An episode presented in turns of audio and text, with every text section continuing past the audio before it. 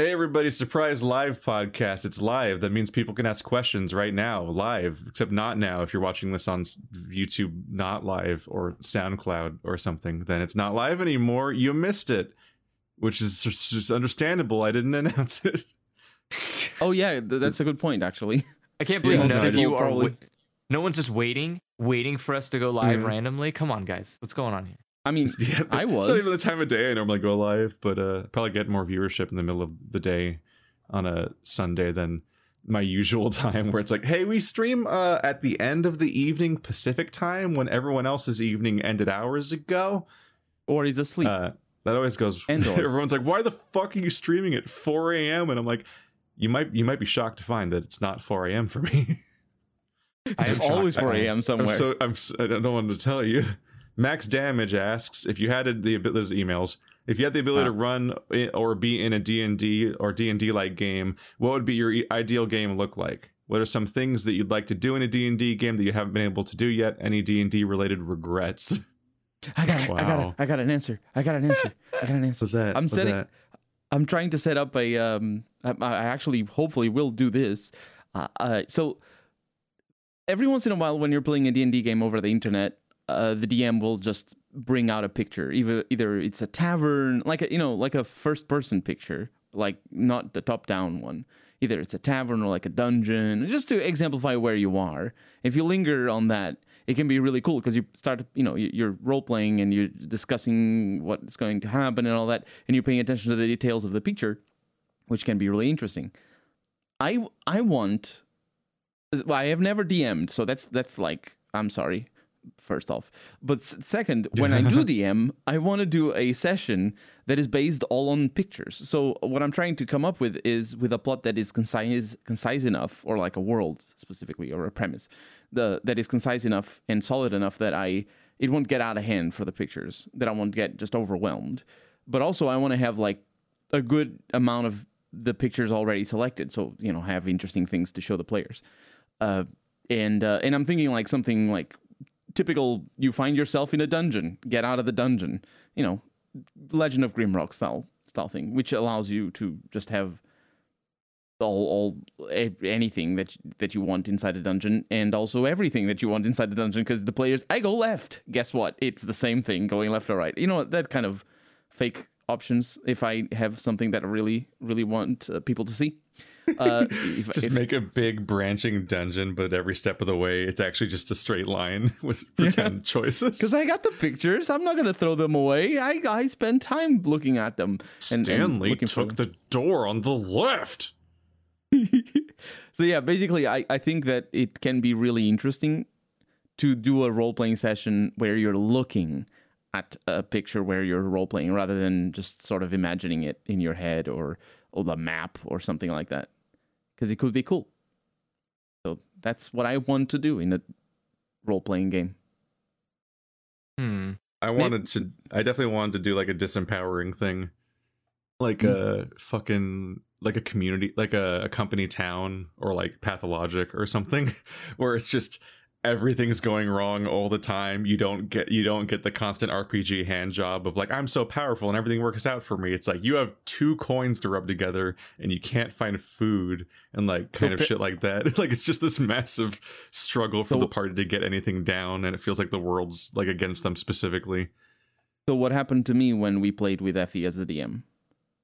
I mean, Effie could be an antagonistic force at times, but also you like just chose things. You burnt a house down. Like, what the fuck did you think was gonna happen? You can't just like do that. That's a crime. Like, you can't just. It isn't. Y- yes, you literally got killed for that crime. That's why you died. like, Technically, I Yeah. because I didn't. like I I, was got definitely killed because like like it, it led eventually to the funny fucking old lady illusion and everything but i was definitely frustrated with effie when he was like stacking exhaustion points on me and fucking police were just coming out of the pores of the city at me from every direction i'm like what the f- what is this like do i have four star wanted level i'm just a dude that ran away from mid- medieval police and i run really fast that's- like i should have gotten away thing. at some point I like, I That's like the the, other thing. I- idea I that know- it. Go for it. I was gonna say I know it's a staple in in D and D, but the there's no such thing as medieval police. Like sure, know. there's guards in D and D, but guards like or whatever. Yeah, Police I just like- is a, a, yeah. like they I don't just have the- like yeah. a fucking network. Like once I break line of sight, they're kind of fucked. like Yeah, they that's should what I was be gonna coming say. out of I- random buildings like they're spawning in GTA. I, yeah, that's what I was gonna say. I love, I getting love that it was. GTA. well, you know, that's the that's the uh, I guess the there is this level of flexibility with DMing that I I always don't want to be a part of because there is like you do sometimes like have a gun pointing to your head. And It's like, all right, you're gonna create a whole new world, a whole new story right now because I decided to not do this. And you're like, oh fuck. Oh, no, Uh, that's okay. terrifying. Yeah. it's like you know like yeah what do you do when you like what do you do when one of your players is like i'm gonna steal a thing and i'll run to the left and someone's like Yeah. okay well this is gonna like throw a huge wrench into the story um you know like there is like that's my I that's my D, that's my big D and D regret is that like half the time I even have to try to say something in character that isn't just like a snappy like comeback at someone that I'm like arguing with or something. Uh, any any time I have to like try to improvise dialogue, I just kind of freeze and I'm just like, oh fuck, what would I say in this situation? And then so I'm like, Oh, really? running a universe? What the fuck? How the fuck do you DM? And then you, then it's like I wrote a seven seven hundred page novel about what might happen, like which obviously you can't do, but also you kind of have to do in some ways because you have to have some idea of what could happen and what the setting is like and where it's all hopefully going and where you're trying to make the narrative like you're trying to have narrative Yeah. arcs and shit like that presumably which hopefully the players will Mhm. sometimes create themselves too but it's like how yeah how the fuck do you just react to some something just fucking happening and you're like yeah we want to run a bagel shop for the next seven years and you're like I ah. think hmm. I, I think what's important is being flexible but in depth. So like you want you want to have characters and you want to have stories with those characters, but you shouldn't have rigidity in how that story goes, right? Like if they want to run a bagel shop, that's fine. A- an important character can be a customer at a bagel shop. There is no like law that says they don't eat bagels. Like you can have a person come in and be like, "Oh man, these are some really good bagels." Have you guys heard about this like crazy dragon going around? And it's like you can you can do that. That's Yeah. natural. It's not like you. It's not Yeah. like a bagel shop is run like a Sims game where it's like no one says anything. They just come and get their bagel and go home. Like you can, you know, Yeah. you can still have natural instances and you can still keep a story going. Even if someone says like, no, actually I don't care about dragons, you can go like, oh, okay, that's fine. Like because the dragon can still get killed by not by you, but that can still have Or the dragon consequences can in come the in through the window. Or that, yeah, you could be spiteful Yeah. and just say like, well, now the dragon has a thing about bagels and he's coming for your bagel shop. But like, Bagel dragon. uh, yeah, it's a bagel dragon now. But like that's what I'm saying is like it, it does you don't necessarily have to have the players go from point A to point B in in like a perfect linear fashion.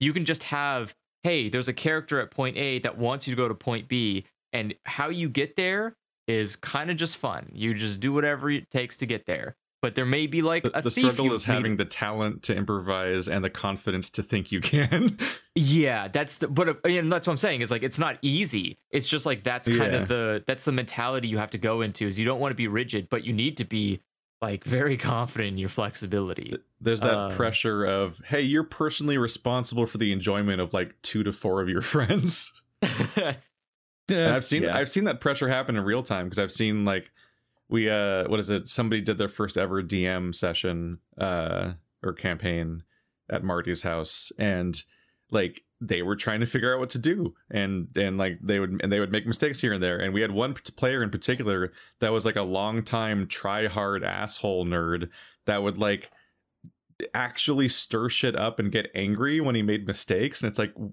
what the fuck? Like there was genuine like storm out of the room moments, and it's like what, What the the, actual fuck, bro? And there was one point where we decided that uh we had just gotten this. I don't even know what what uh what campaign this was, although it is the original inc- incarnation of uh of Thunder in the Morning, except he was a tiefling, but with the same character. Uh, uh, it was just the same character with a with a different, uh, same backstory, but a different race. Uh, and same like thief goings on with his choices. Uh, Mhm.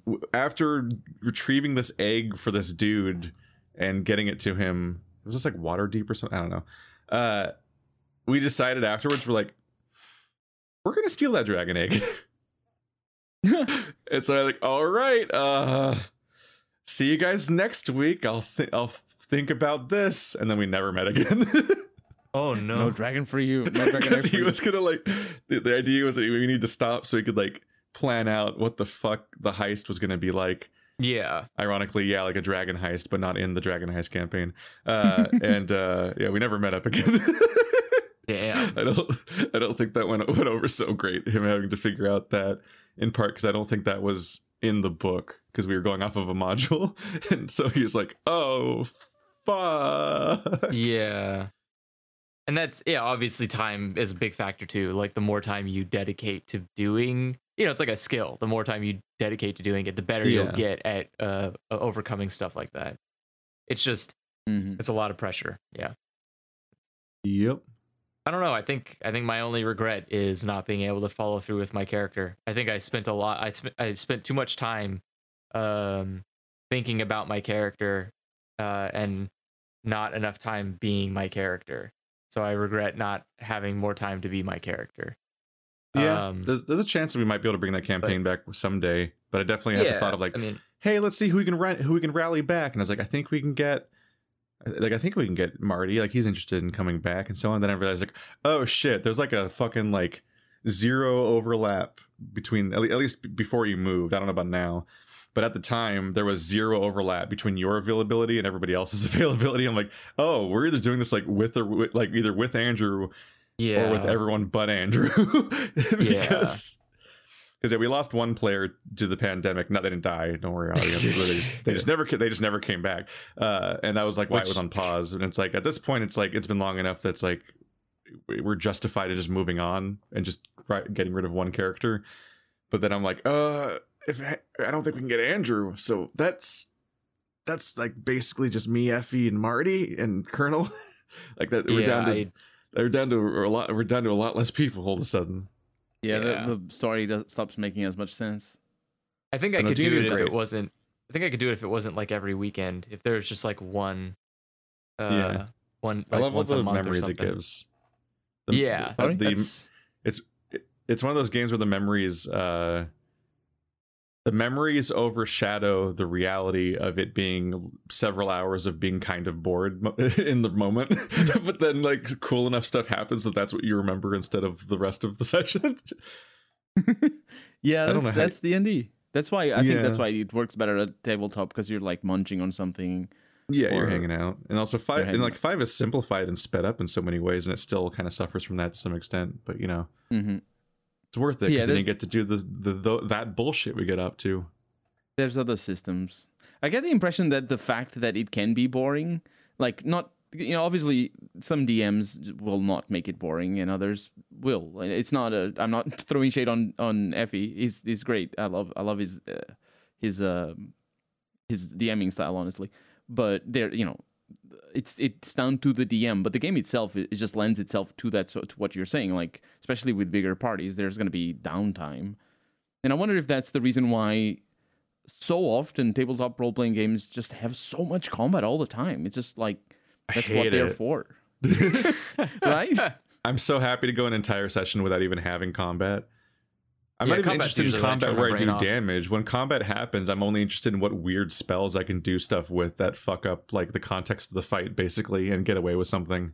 I think the most interesting thing is always like, I want to go that way because of this Yeah. choice, or I want to try this skill because of this idea. And, you know, that can tie into combat as well. But it's just the fighting is, oh, now they're half health. Oh, exciting instead of a three quarters. Oh. Yeah. All right, we got to get to questions. They're coming in. If you had a year Alright. with no games coming out, uh, what would you be your? I didn't read this right. If you had a, an- a year where no new games came out, what would be the games you play to catch up on your backlog? I, uh, I mean, I, Did any I games come out this year? I mean, I new games are always there's more new games coming out than there are people on the planet. there's They're, endless video uh, games, especially with indie. Yeah, I, I obviously there's like there there's only so much you can catch up on. I think if I if I could, um, I don't know. I what do what do I have? What's like sitting around? I guess that's the problem. I don't really have a backlog in my head of games. I'm Oh, like, yeah. damn, I really wish I could because I kind of just Well, you get that spreadsheet, but you don't like games. I have Yeah, a so spreadsheet it's like- with, with some yeah. Yeah, I'm not too I'm not too worried because like I just play games and then I either hate them or I don't hate them as much. Yeah. And and then I just move on with life. Has And so like yeah, I don't have to think about it too much. I don't like it's it's like it's there's some multiplayer stuff I'm playing that's new, like Wildermyth and Escape Simulator. But aside from that, like my entire schedule is actually currently games that aren't brand new, except for the Patreon chosen game Inscription. Uh, the most recent one is Resident Evil, which is like eight months old. But uh, next I'm playing a classic game, like that's just built into my schedule. But like I'm, I'm usually kind of already behind by a fair bit anyway, and always working on backlog. But I have a fucking infinity spreadsheet of literally like like a like you're like what games did you get to? I'm like I'm already trying to forever all the time. Help.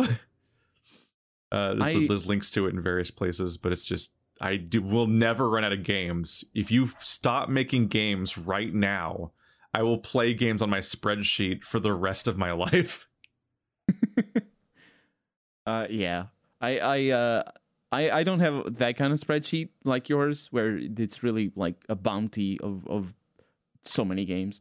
Uh, I only have a few, and honestly, it's like it's more it's games that I've played that I want to play again more than games that I haven't played.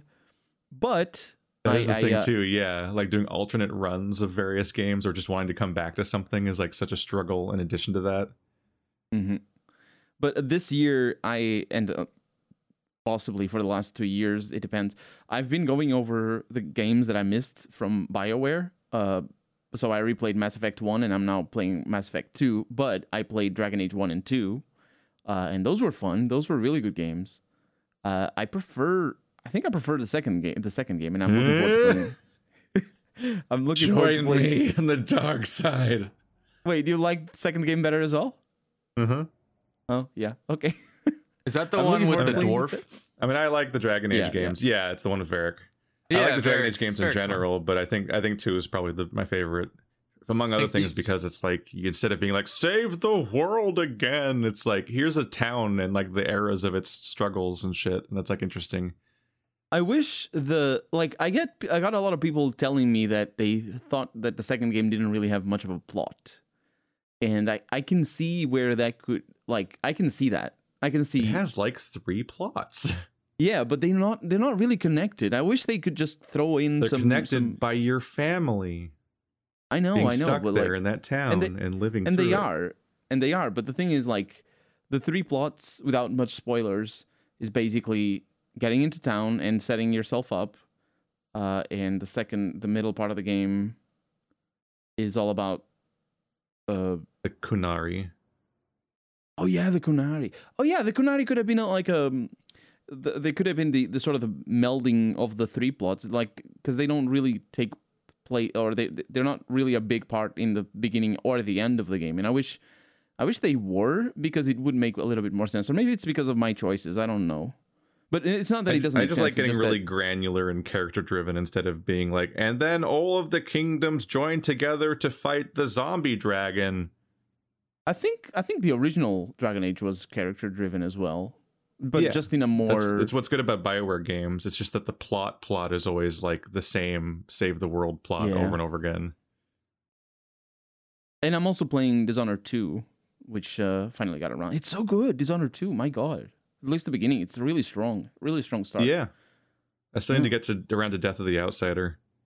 I'll play that after. So I'm definitely going over some some games that that I uh that I, I left behind. BioWare I, I sort of fell fell out of BioWare. Uh honestly, I think the last game that I played from BioWare was Mass Effect 2, which I didn't prefer to Mass Effect 1. I prefer Nah, Mass Effect 1's the best Mass Effect. Yeah, I did I didn't play the they third, get, but I will. they all get linearly worse until they Hmm. get exponentially worse. It's, yeah. It's What are you the- talking it's the Yeah, about? hockey it's stick. Three is the best one of the series.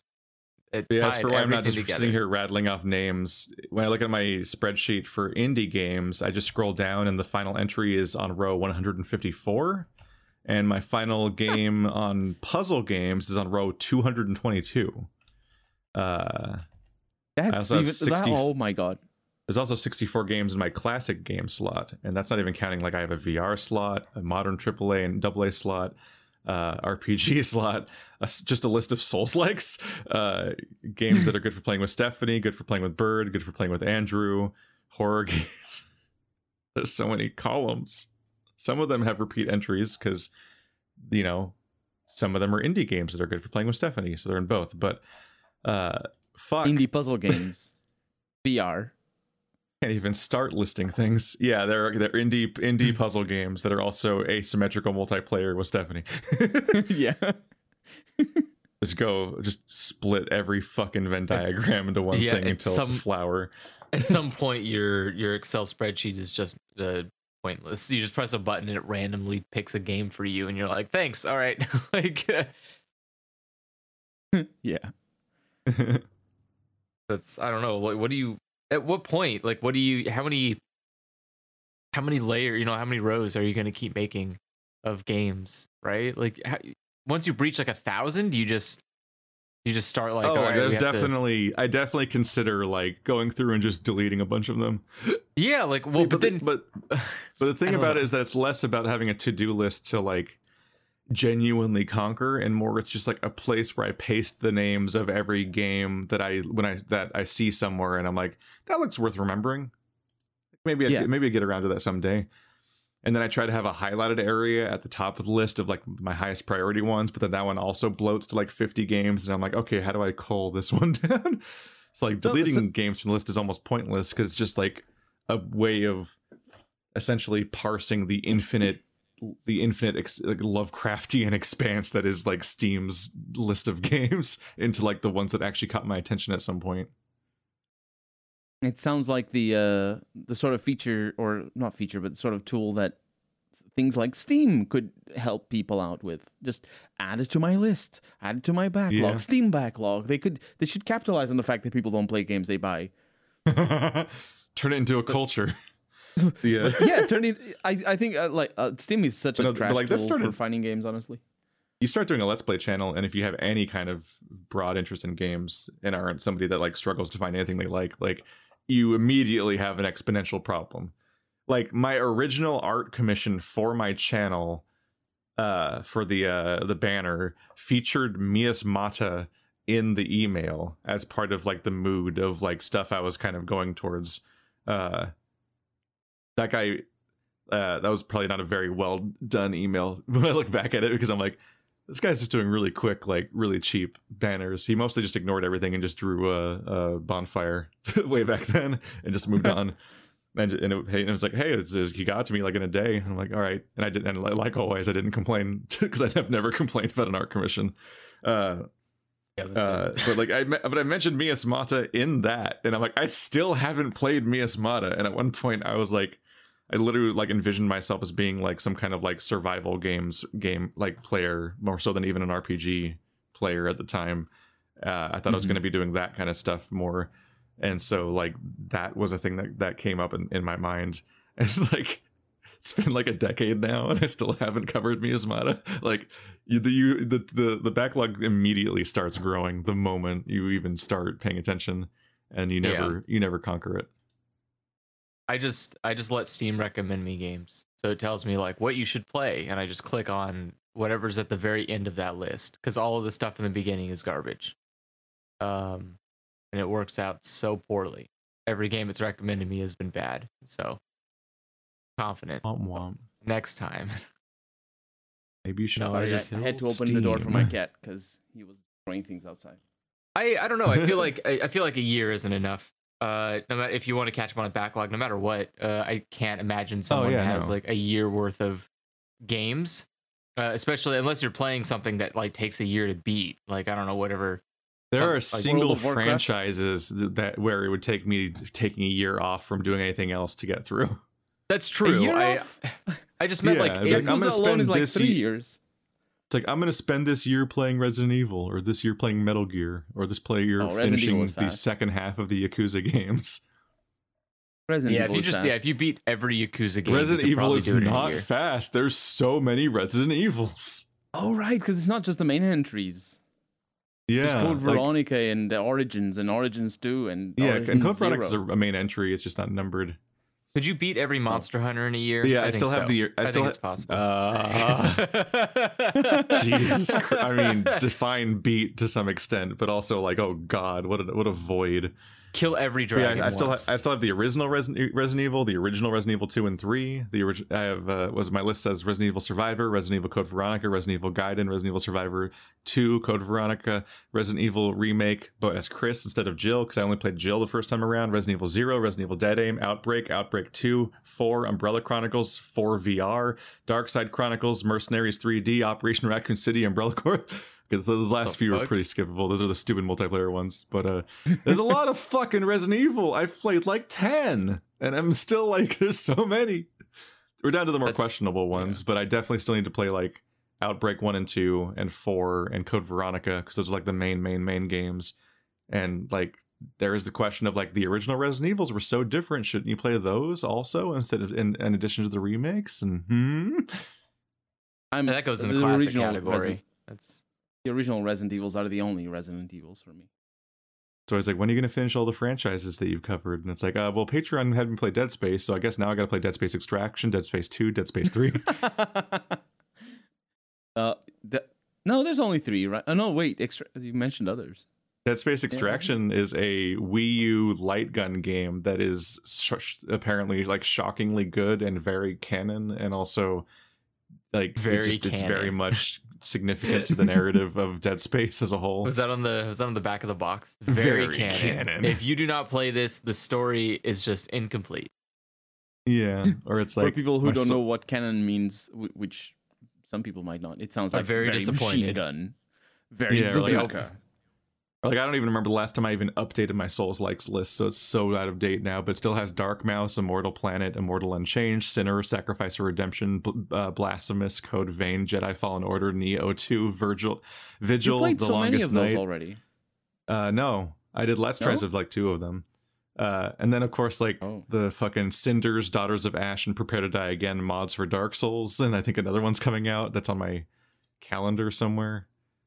It's like, oh fuck, help. Uh, There is no end me. to video games. I could spend the whole year just playing mods of one game. What? Mo- yeah, yeah, absolutely. Yeah, Dark, just is, doing all these fucking like mods of Dark Souls where they keep making new campaigns in the first game. modding I- is such a a new breath of life to any game whatsoever Yeah. that people or, who or get into Fallout modding they're just- California and Fallout Colorado or something, Nevada. Yeah. Oh, don't- Fall, don't don't do Fallout a- Nevada. yeah, it's like there's the there's the there's the the fan 2D Fallout or the fan isometric Fallout and the fan Bethesda Fallout. hmm So it's Project California, I believe, is the uh, for for Fallout New Vegas, and Fallout Nevada is is a mod. It's not a mod. It's like a redesign of Fallout 2, but it's really not well written. I feel, and it's also not very well designed. It's this sort of RPG where, like, you get a mission to to be like, uh, try to stop these bikers from destroying our town, and then you're like, okay, what do I do next? And then the the the the writers thought of something for you to do next, but they got got you no clue. So you you're supposed to stumble onto some stuff. Like yeah. there, there's even options for you to do th- different things, but you just need to stumble into those options, which means that when you do stumble into an option, you're like, oh, this is the thing I can do, because you don't know the other one. So That yeah, it's not very 4D good. gamer brain. Those moments where you just like you think you're logically concluding what the evidence is given to you, but then all the comments are losing their shit because you didn't see the things that were never presented to you. The uh Yeah, what is it? yeah. No, the comments Uh, are mostly you people con- being like, "How did you find this? I can't find it." Or "Where is Yeah. this? I have no idea." Because it's all- everybody having the same issue. And my and of course, don't look at Let's Plays for walkthroughs. It is bad. Yeah, no. People, I, there's so many fucking walkthrough comments. And I'm like, not a walkthrough. Not what the title of the video is. Hello. All right. Would you consider doing other tabletop systems than D and D, like a one-shot Myth of Cthulhu session? I don't know if I'd want to do a, a, again put in the effort to learn a session uh, system for a one-shot, but uh, I've already like we like we already, I've already done Pathologic, uh, Pathfinder, which is not D and D, uh, or Almost. Starfinder, and or It's they're played the same both, sort of systems. Yeah. Yeah, but uh I've also uh what is it? I've also played Shadowrun and Vampire, which uh Shadowrun I did not have a good time with. We had a very boisterous and showy experienced dun- dungeon master, I guess, that loved to weave a big tale and so on. But I and he was and I'm sure he was trying, but boy did I not understand what was happening or what I was doing. I'd never heard of the Shadowrun universe at the time, so I, it was all new to me at the time, and I like it was we we had the whole set where it's like you're the decker and you're the femme fatale and, and you're the fixer or whatever. So it's like Femme oh Fatale cool, is not I'm- a it's not a class. You can't. yeah, I don't. I, that's all I remember about that per, that character. so I'm just saying like yeah, I know. it's like I I was a fixer and I'm like I that a fixer is a terrible job to have about it for a universe that you don't understand. So my job was to send people on missions and know things basically and I'm like I don't fucking know what's happening. I don't so I would pretty much just like stare at the DM like I uh and then he would like tell me what I knew and I'm like what am I'm like I'm not doing anything. this is this was messy. But uh yeah, was my Shadowrun is very much like that because it's so focused on combat. It's also Yeah. a terrible system for new players because the premise is that you're a, a, a gritty, per, per, down to earth person who does under like Yeah. outlaw things. So it was our it was our our D and D dungeon master for three point five had brought in his friend that like that he clearly played with and so on, and that guy clearly had like a plan for what the night's narrative was, and we just kind of like got to sit through it, I guess. But uh, vampire was fun. I played as the uh, it's like the gangrel or whatever. I think I think it's the same people that I played as in uh in the video game. And it was specifically, I took flaws that made me made it almost impossible to actually uh, to pass as a as, uh to uh not pass well yeah to pass but to there's a word for it uh to maintain masquerade the thing. masquerade yeah. so I I pretty much had to hide and and use uh I basically turned a gangrel into an Nosferatu but with the but with the uh, like fucked up transformation traits Did you Uh, get and- those but he- marks that show up on your forehead when you're low on blood? Uh, no, I think it was just animalistic traits. Like, I, like it was Oh. just a like too far gone situation. But that meant I got to take a bunch of per, uh, positives because that's a fun that's a fun way to build characters is is have flaws that give you points that you can then spend on boons and you get to make like a really interesting character that way. Mhm. But that was the one where like I was ha- I was like interested in where things were gonna go, but I was playing we were playing with two people in the party that were just murder hobos and they just did not comprehend what a tabletop game was somehow. Even though we i think we'd played d&d before but they were just like they were so bizarrely like like i guess d&d was consistently framed like a dungeon enough that they weren't confused that they that they like fit into it somehow. But these fuckers like we, they set us down at night in a suburban neighborhood and they just started going from house to house and slaughtering everyone inside. Like people would come running out on fire and stuff. And the whole time i'm sitting there uh, i'm just sitting on the lawn just sort of watching and not and, and not taking part. And uh not and they're they're like acting like i'm the weird one and like not se- and seemingly not in character but out of character. Like what are you doing? You're playing a game. And i'm like these aren't this isn't a dungeon. These are just random houses. What the fuck are these people doing That yeah, no, like I- I, have I have zero specific preference for D and D except for the fact that you know it's like I've learned it's like when you've learned how to ski and then someone's like try snowboarding I'm like but I know how to ski. but uh, other than that, it's just it's just the same improv stuff and hopefully the game uh, enables you getting up to shit. The problem with D and D is that it's it's less like learning how to snowboard after you lear- learned how to ski, but more you're sitting down and somebody says get up and walk, and you're like, but I'm sitting down. That's D and D is sitting down because it's it's very limiting. Unfortunately, I just that's fired. show up and play a game. Yeah. I don't think too much about it. I I get that it's I get the point is that you're role playing, but I think yeah. I think I have an easier time role playing in a D&D setting than I have role playing in a video game. I can't role play in video games.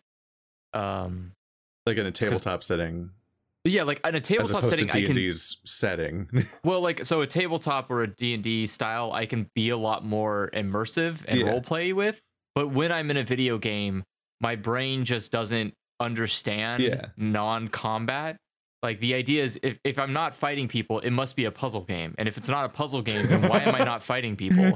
Like that's the like the whole that's like the but in two D&D, switches it's just in my other brain. human beings talking to you. And yeah, they can actually but- respond to you like a not robot. exactly. Yeah, it's like I think it's because like when you I'm like, sorry, I only accept Paragon and Renegade. Yeah, like when you Even talk to in Par- somebody, we talk to somebody in a in like a an RPG video game. Uh, they often come off very like killable. Like you kind of want them to go away if you can make them go away. Whereas like in D and D or tabletop, people come off more reasonable because it's like a real person talking to you. Um, but like yeah, when you like walk to an NPC and it's like, "Hello, sir, fuck off," and you're like, "I." Why are what? Fuck you! I'm gonna kill you right now. like, like what is this shit? And then like you know, me, a no fuck you. yeah, exactly. It's like Yeah. what the hell no. But uh but yeah, I so I don't know. I don't uh it's funny hearing the idea of like someone doing it inversely. Of like, oh, You on mentioned- tabletop, you just go around murdering everybody. It's like, what? Aren't they more real that way? Like, how are you doing yeah, it's also just so weird. it's so much more boring in tabletop.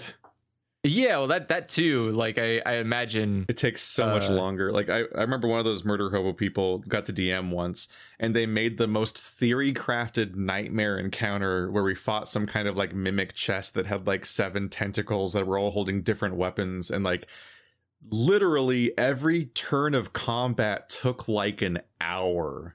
Like just sitting there, we were sitting there at the geology at the at the computer lab of the geo of the geology department on campus, and like I was just marveling at how slow the like how slow it, the combat was moving and how much time it was losing. It was like turns of Twilight Imperium without being Twilight Imperium. Like no fight in D and D deserves to take that long. It's No. either a straightforward fight where you hit numbers on each other and then somebody wins, or someone co- pulls off a really cool trick, which is preferable, and something interesting happens. I love my I love my bag of tricks. It's always why I always want to play as like a druid or something.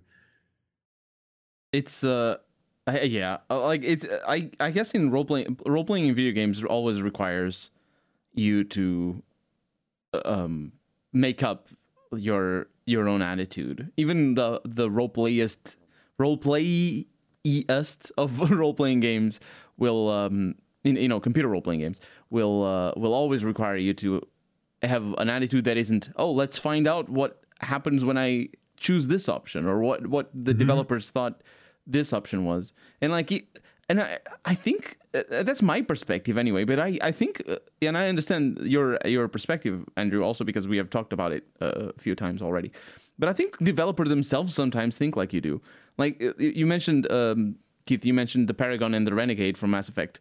In Mass Effect 2, they have in the in the cutscenes, they have like a, a quick action button for Paragon and Renegade actions. And you you're just given a prompt. It's just like left click, or I'm playing on PC. Left click for, for Paragon or for Renegade, or right click for Renegade or whatever. And um, and you don't know what is gonna happen. So in the in last time I played, I uh I just punched a journalist. I, I came up to a journalist, being like, "Hey, what's up?" And she's like, "Oh, yeah, I guess I wanted to find out what's going on." And then a, a prompt She shows really, up for. she really does make you want to punch her. Yes. But I just I, Yeah. I didn't She's choose that. So awful. I didn't Yeah. choose that though. I feel like I, just feel like that's one. Of, yeah, it's just I feel like that's one of the most one of the most like popular renegade options in the game. but it should oh, be given you a son choice of a bitch! though. You're just gonna twist everything I fucking say, aren't you? Yeah, yeah. But yeah, no, it's, it was a it was a very questionable choice to have those weird QTEs where you're like, I don't know what the QTE do though. yeah. Every yeah. now and then it's a cool moment, like when you you fucking you like dodge this and you take I- somebody out in the middle of a fight scene. But otherwise, you're like, I don't know what it does in this conversation. It, it- I yeah, it's, didn't it's take it- almost it, it feels almost too uh mechanical. Like it really is Yeah. like a pulling the Yeah, curtain yeah. away where it's like none, nothing you decide matters. What kind of playthrough are you doing? Are you doing the good playthrough or the bad playthrough? Which is like the opposite of role playing. You don't want to you don't Yeah, like play it's- it it's rig- just- like so rigid. the very It's- yeah. active playing uh, video game RPG is just kind of the perpetual record scratch of like it's almost an RPG. It's almost working. It's trying so hard, but it can't. It never can. It never will. It'll always just try to get closer until they give up, which is most of the time now. hmm let's see. What was your favorite game when you were little uh, that you thought was be- hard but loved it? just before we move on, uh, sorry, Keith. Uh, I uh, th- th- regarding that punching the journalist thing, I didn't take it quite as uh, as a hey, what a cool mo- moment kind of thing because I I uh, talked to her right after talking to us in a situation where a, uh cop was racially profiling a uh, I forget their name, but it's like Tali. Wh- Who's Ta- uh, Tali? What's her race? Uh, Quarian. Quarian, yeah. So uh, there was this cop uh, racially profiling a Quarian, a cop who says in one of his lines, "This is like patrolling New York City. We need to make this street safe." And I'm like, "Good for calling me." Uh, for, uh, yes, Uh, What? just uh, where's your blue th- uh, thin blue line badge? Where can I see your your uh, Yeah. Does whatever a the Quarian skull know is? what that means? What is, does a No, the is a Quarian didn't Quarian say that. It was the oh, cop. man, It was not the like cop New. York. And then yeah, like no, no, they, and they right said after, about profiling the Quarian, and, and yeah, there is a Oh. thing here where it's like in character and in the from the perspective of Shepard, and as a video game protagonist, you're like used to a particular worldview where you're kind of above scrutiny and you're the protagonist and all this shit. But in the context of Shepard being a space cop, it's really fucked up to punch one of the people that holds you that can even begin to hold you accountable, which basically nobody can. Yeah, yeah. So it makes total sense for the storyline, and also it's really being portrayed. I, I like that I chose the the ending that I chose in the first game. Uh, it's basically a police state. Mass Effect Two is it starts with a police state, and it's portrayed legitimately well. Yes, it is like patrolling New York City. Yes, officer. Yes, it is. Anyway, uh, we can move on What to a the next. line! That was, and it was. There were others. There were others. Even even the most recent time I played those games was a few years back, where I don't think I even had the context for that line yet. Yeah, If I like I, I, mused, I mused about it because I don't think, uh, like earnestly talking here among us, I don't think the writers wanted to make to make it sound any any deep. Uh, it- they didn't have any depth to that. I think that was just a throwaway line that I think is like a, re- a relic of watching movies where there's a lot of propaganda in movies, and it like even, Spider-Man alone. Uh, wait, wasn't it? Well, wasn't cleaning. I mean, that- cleaning this cleaning the streets is kind of like always been the slogan of police in every major city. They're Yeah, like yeah. ah, we gotta keep these streets clean of people, otherwise they'll do crimes. like yeah like like the uh, what i'm saying is like people get get the ideas that they do and it's not sometimes they they write games without trying to be to say anything too deep and i'm not saying that bioware was trying to do a propaganda with mass effect 2 although they did it no, it's just the default way of interacting with police in fiction when you if you don't yeah. interrogate it. yeah yeah Uh, what is your favorite game when you were little that you thought was hard but loved it? Ooh um, Like, so I guess the, your favorite hard game you liked as a kid. mm-hmm. probably I'd probably say like Animaniacs for the Super Nintendo. Um, that was really hard. It was a, as a kid that was a really fucking hard game. It's one of those types of platformers that uh, have a lot of quick reaction time stuff. So you'd be like running down a hill and something will be in the way of you and you need to dodge it really quickly, but you're like a child. So your reaction time is that of like an inebriated adult. So like you just can't Yeah. do anything. You're just an idiot. And so I just felt like it was really tough. I was like, damn, I, I'm never gonna be able to dodge this thing. But like as I now as an adult, I just like kind of I, I can beat it in like two hours and I kind of laugh at myself. It's like, man, what a pathetic kid. I would go back in time and like call myself pathetic for not being able to beat Animaniacs. like it's so easy. But, you would but quit I loved gaming it. I still loved it nonetheless. It like stuck in my brain Yeah. forever. And I yeah. for me it was it's definitely tomb raider one like easily Oh, easily God. that. Not only because it was I, I loved the game, but I thought it was really hard. It was the first kind of the, for the first game of that kind that I played, and like I reached I think I reached reached like level two or three a few hours after starting the game and like figuring out all the things fighting against the language Dude, I only barrier. had the demo and it's seared into my mind. Like you go around the mansion and like jump around her weird tutorial obstacle hor- course place, and then you there was some place in the demo where you just like spawned in like a, a under like a cave where there's like a tiger, I think. yeah, And you'd fight the tiger and it was weirdly terrifying for some reason like it was just so realistic or something i don't know uh Mhm.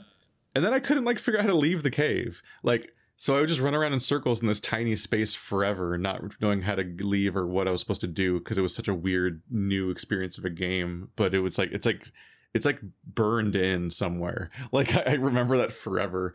And i don't even i, I don't think- even know how weird it gets later because i think later you're running around like in the, f- like flesh tunnels where there's copies Yeah. of yourself and shit. I'm like what? What? Yeah. what? I had to go back to tomb raider? What No, Tomb Raider 1 is a, fantastic game. It's effectively Prince, Prince of Persia, but in 3D. And if I had played Prince of Persia, it would be a much easier start. But my problem was really the puzzles. Uh, like, I think the third level I got stuck and then uh, dropped the game for like a, a month or something. And this was when I was like probably 14, maybe 13. And then I kept playing and I got stuck at the uh, cistern level, way, way deep into the game, like 10 or 20 hours into the game. Um, and then I, I dropped it for a few years and then went back and finished it. It was it was fun. Honestly, it's one of my favorite Tomb Raiders. The, I mean, Wait, it's not the does- best Tomb Raider, but Prince of Persia count as a Metroidvania? no, does it? It kind of has the, the sort of design sensibilities where you need to go, you know, avoid places to go to find things. I'm talking about the original, the one to for uh, Yeah. uh, yeah. I, I've only played the reboot that everyone hated, but I had a great time. I didn't. I, yeah, I didn't. I only I'm played just- the original one a little. Now I'm just wondering, like, does it that's does the original count as a? Because I don't- remember you do unlock stuff and go back, right? Yeah, yeah. Like And that starting at the uh, uh, uh, starting at the beginning, you at least the way you get the sword is by going a certain way, and then you can fight and all that. But then you die, and you have to start uh-huh. from the beginning. So, so no. So it's more like a roguelite. Oh. Yeah, it's got a little bit of that. I mean, that It's was just all of the old video games, basically. Yeah. It was fuck you, start over Castlevania. Oh, Like the original yeah. Castlevania, you beat in like 45 minutes, but it'll take you like three years to actually do that. Yeah, that's that's so frustrating. I, I can't believe yeah, people growing up. I mean, it was video games though, so it's like that's what, what, that's else what you had get? back then. That's what they were Yeah. like. Yeah, but That's uh, crazy. it's very different these Yeah. days. Fortunately, For me, it's like I'm my. uh I think my first memory of a video game was Ninja Gaiden, the original one. Uh, I think it's just what we got with my Nintendo. Yeah, I was gonna say Which it at the time came with your Super Yeah. Nintendo. and for a very long time I had, it was the original Nintendo and like I I my entire timeline of when I thought the consoles came out was all fucked up for mo- most of my life because of the fact that I grew up with a Nintendo and then later a Super Nintendo and so on. But like I was all but I, I would only realize later that I was always like almost an entire console generation behind because like obviously the Super Nintendo is like older than I am uh and I, I only ever got I only got caught up uh, with the 64 I think. But like I I swear I, I swear I put like all sorts of time into that game and I probably only ever got to the second level. Like that game's devastatingly hard. But uh, actually and I'll just say right now like the next uh I went on to play Ninja Gaiden on the Xbox uh the re the reboot one that's just called Ninja Gaiden again. And like the fucking exploding shuriken enemies are seared into my mind as like just this hor- like like one of the first horrible memories of a video game just being like comically hard in like that way that I like that Souls way basically. And so the Mhm. next classic game, I've already finished recording it. Uh, the next classic game on my channel is going to be Ninja Gaiden Black because I'm going Oh, back. no. I, I, I Really? went back to go and fucking beat the game that I that destroyed me as a child, and uh, whew, game's fucking rough. Yeah, I was gonna say that wasn't a, that was not a pleasant experience. I remember beating Ninja No. Gaiden Black and not. we'll not see how people react to it. that one because I it's I'm getting some rants. Yeah, no, it's not. It's that's that's the problem too. Is that it was yeah. uh, it wasn't like the best made either. There's a lot of really crummy. No, it's I I Um, really I had a higher impression of its quality from the part I experienced as a kid because Yeah. I hadn't seen the t- the type of bullshit it pulls later. Like there's a certain like if you, if you know what I mean, like it, it- almost in like that vague like Souls kind of way. It's like the bullshit exploding shuriken ninja guys in like the third level or whatever. They're they're they're they're fucked up. but like within the scope of what you would hope the game might be like. And so you think you, if you knew that, you might think like, okay, I think I know what kind of game I'm getting myself into. Like I remember fighting throughout that blimp and the guy on the roof of the blimp and stuff. And I remember fighting a, a, horseback dude, and there's like ads in the fight. Oh man, this is too much to handle at once. But like, Yeah. no, what the fuck the rest of that game? what the Yeah. actual fuck happens in that game? Like, you get a third of the way in, and it's like agony. I can't believe that game is what it is.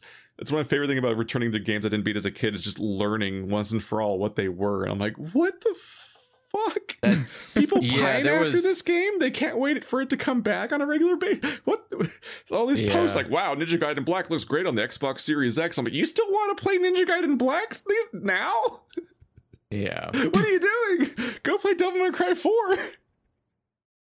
That's that's a thing. That's a thing, right? Is that it's uh it was like an uh, it was an OG. It's so like OG Xbox is like the original Xbox, and this is not the era where everyone has figured out how to do 3D uh Oh, action big boss content. So it's very like beyond unnecessarily janky. There's a lot of times where you're like, okay, I probably should have just like not done anything. Fish. yeah, yeah, no, there's it's the Ninja Gaiden Black is rough. It's fucking awful. The And Ghost Doku fight where the camera doesn't follow him. So Yeah, every time it's- you try to combo at him, you end up passing under him, and now he's closer to the camera than you are for most of the fight. And if you get there on hard mode, the ghost fish are there too. yeah. Yeah. and like you can't really successfully dodge or block most things. You're like, what the fuck am I supposed to do? Like ever.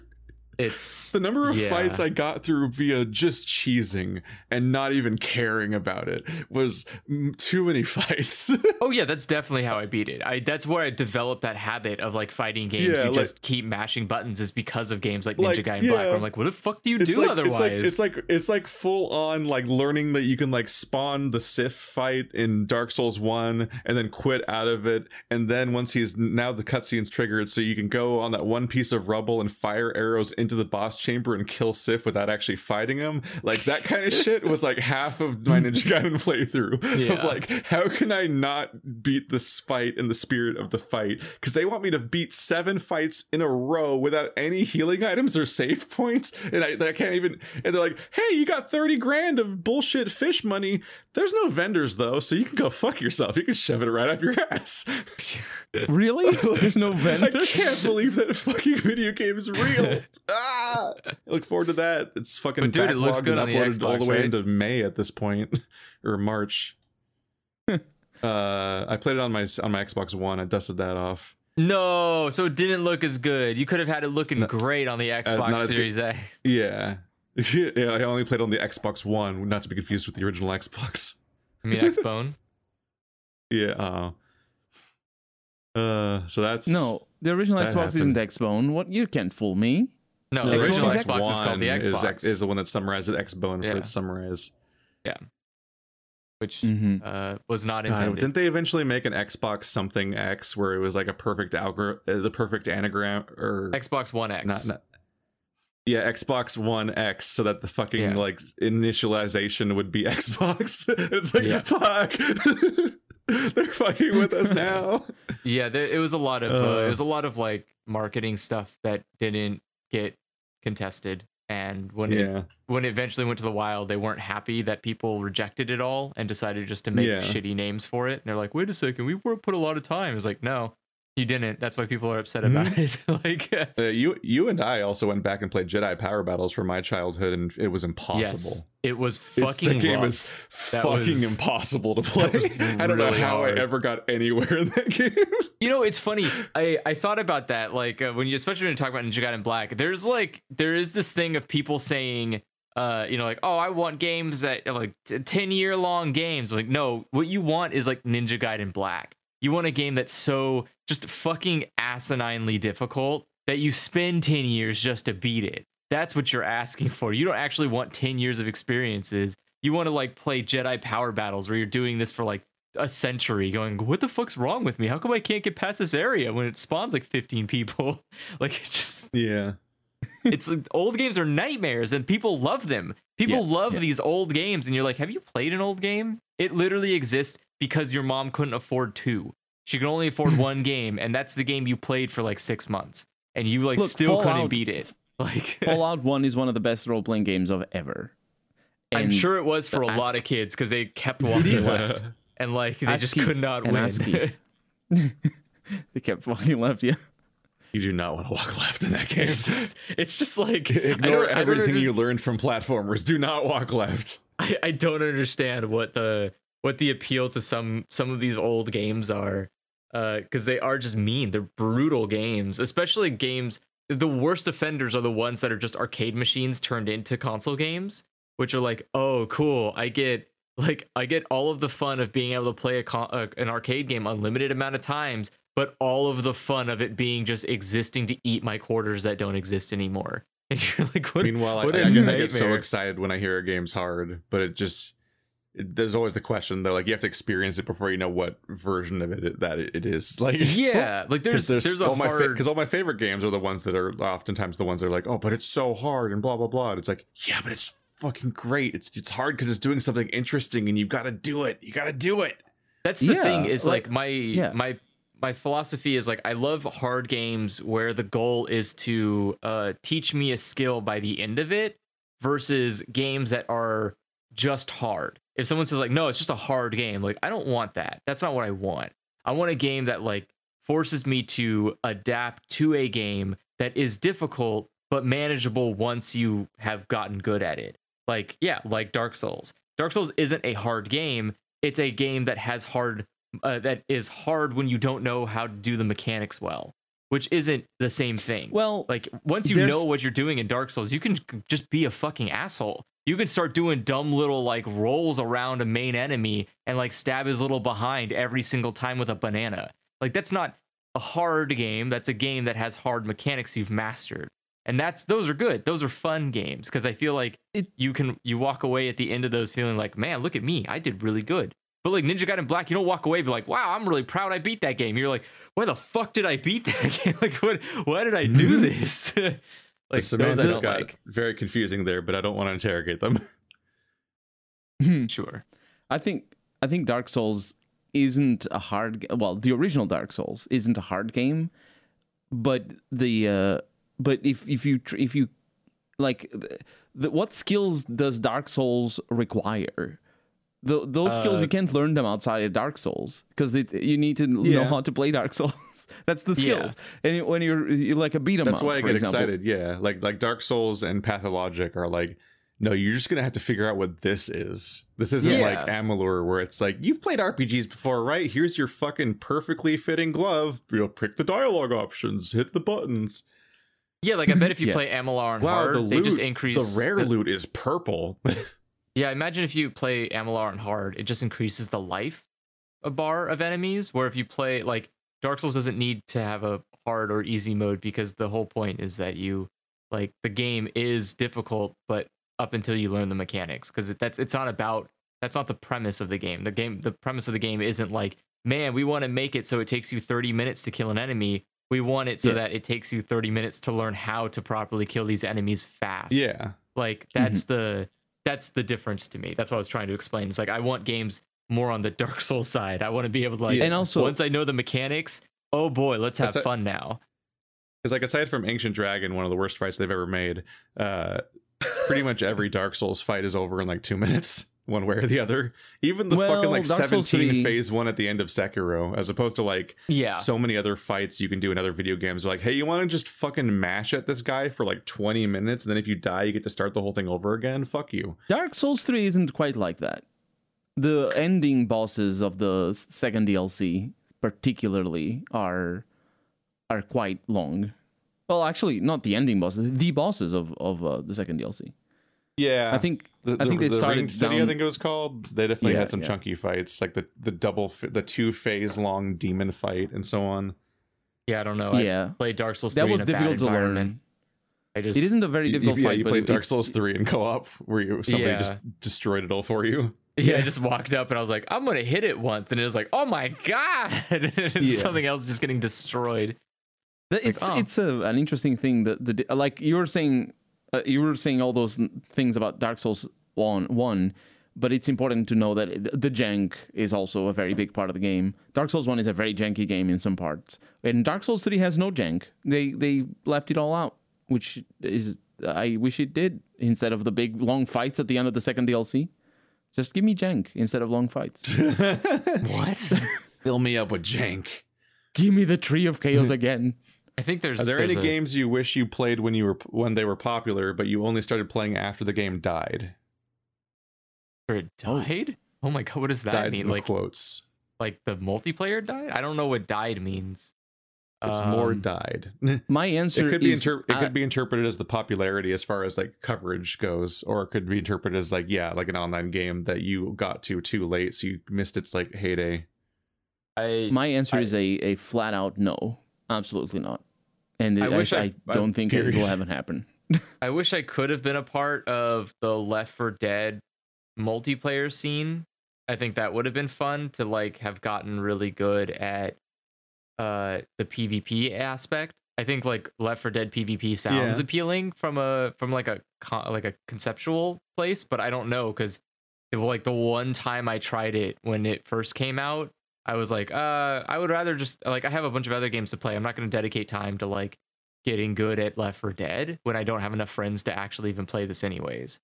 So like it I wish now like I I wish I could play uh online for Left 4 Dead cuz that would be I think that would be fun to be able to PvP with a bunch of people and like I don't know make Yeah. plans and strategies of playing as zombies. Like, all right, boys, but grab them. But you were you weren't emotionally ready for Left 4 Dead at the time. You were like, Yeah, fuck the idea of co-op games. Exactly. I still am, but I'm also like uh I, I can I can see the Overwatch got you.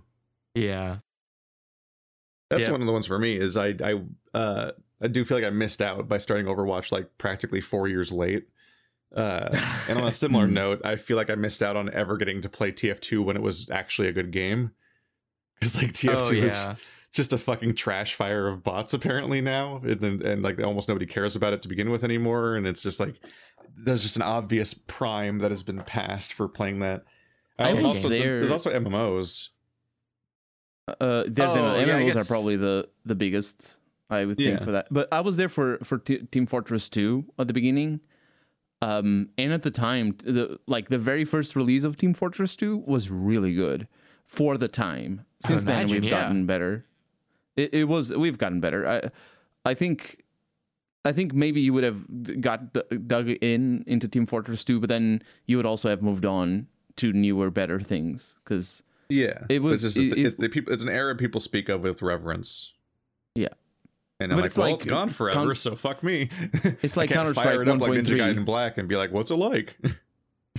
yeah, it's it's just like like Counter Strike 1.3 or uh, Unreal Tournament 98, like those games that are the one thing that everybody plays for one or two years, but but then new things come come along and make it you know yeah. better or or at least move the shooting the shooter scene in a different direction. Shooters, the the genre of shooters is such a weird thing. Because Counter Strike Global Offensive is still around after all these years. It's still like a major. It's Mhm. also going the same direction as- Team Fortress 2 because It's weird. It's always weird hearing all those years because I'm always like, but that's the new one. it's not old Yeah. yet, right? Oh god! I remember when they introduced the Molotov cocktail. Yeah. Well, I've never played CS:GO, but I, uh, but I was just like, oh, it's the new CS, and so I still think it Yeah. the new CS, and I've never engaged with it. And I'm like, what do you mean? It's like eight years old or who knows what? Yeah, I remember I remember playing like Counter Strike when it first came out, and I played a lot of it, but it never latched onto me. And I think I probably would have loved TF uh, like Team Fortress, but again, I think I was in a time where I was like, I'm not playing no online multiplayer games for dumbos, and uh, so I just like Overwatch was really the because like Overwatch hit me right uh like right where I started being uh wavering on the idea of like, well, I'll never play a online multiplayer game ever again because like I after playing Modern Warfare for so long is like I'm done. I I don't want to be around people anymore. I think I just gonna have fun playing games alone, and that was also a lie. So Modern like, it's like I'm definitely not that. going. Yeah, because I played like four heavily. I played four so much when it first came out, And then I, I think like once the new I think like once the new Call of Duty came out, I was like, I don't want to do this all over again. I think I I think I need to stop. And so I just kind of like stopped. I just walked away from it all. And then every Mhm. time multi like online multiplayer PvP games came out, especially if they're like uh like shooters, is like no thanks. I don't I have no interest. I don't need to. I I have I have evolved beyond this petty like childish world.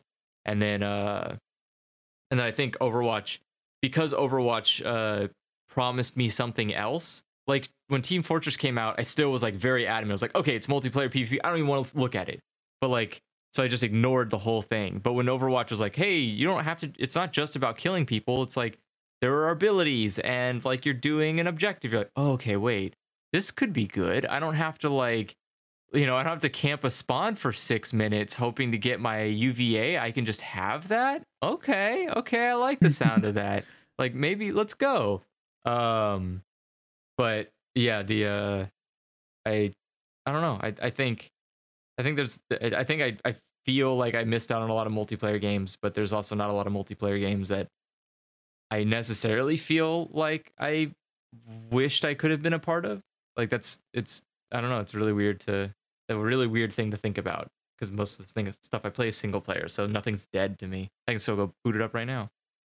Yeah, that's why I say that it's never gonna happen to me that I miss the heyday of a game because I don't. I, first off, I don't like. I don't think of games in those terms. uh, Like, oh, play the newest stuff because that's gonna tend to be better or anything. I, I, I- it doesn't matter. I to mean, me. the re- the reality is games do have that. Games have a heyday, and in many cases, some especially do. with how Yeah, yeah. video games work these days, like you can genuinely miss out on an experience permanently, and there's no way of recreating it when you get curious about it a decade later. For sure. But like, Yeah. I just don't play those I can games. play Super and- Mario right now, and people will still That's what- want to talk to me about That's Super what Mario. the definition of the word "some" is. no, it's not. Some implies all. It's either all or yeah, nothing. like there are video games that just like exist in amber forever, and then there's video games where you can just miss them. And you're like, oh fuck! Like I Yeah. like I remember hearing all these cool video. There's all these like there's like extra credits videos about it and other things that discussed it, and I got really like interested in the idea of getting around to the secret world.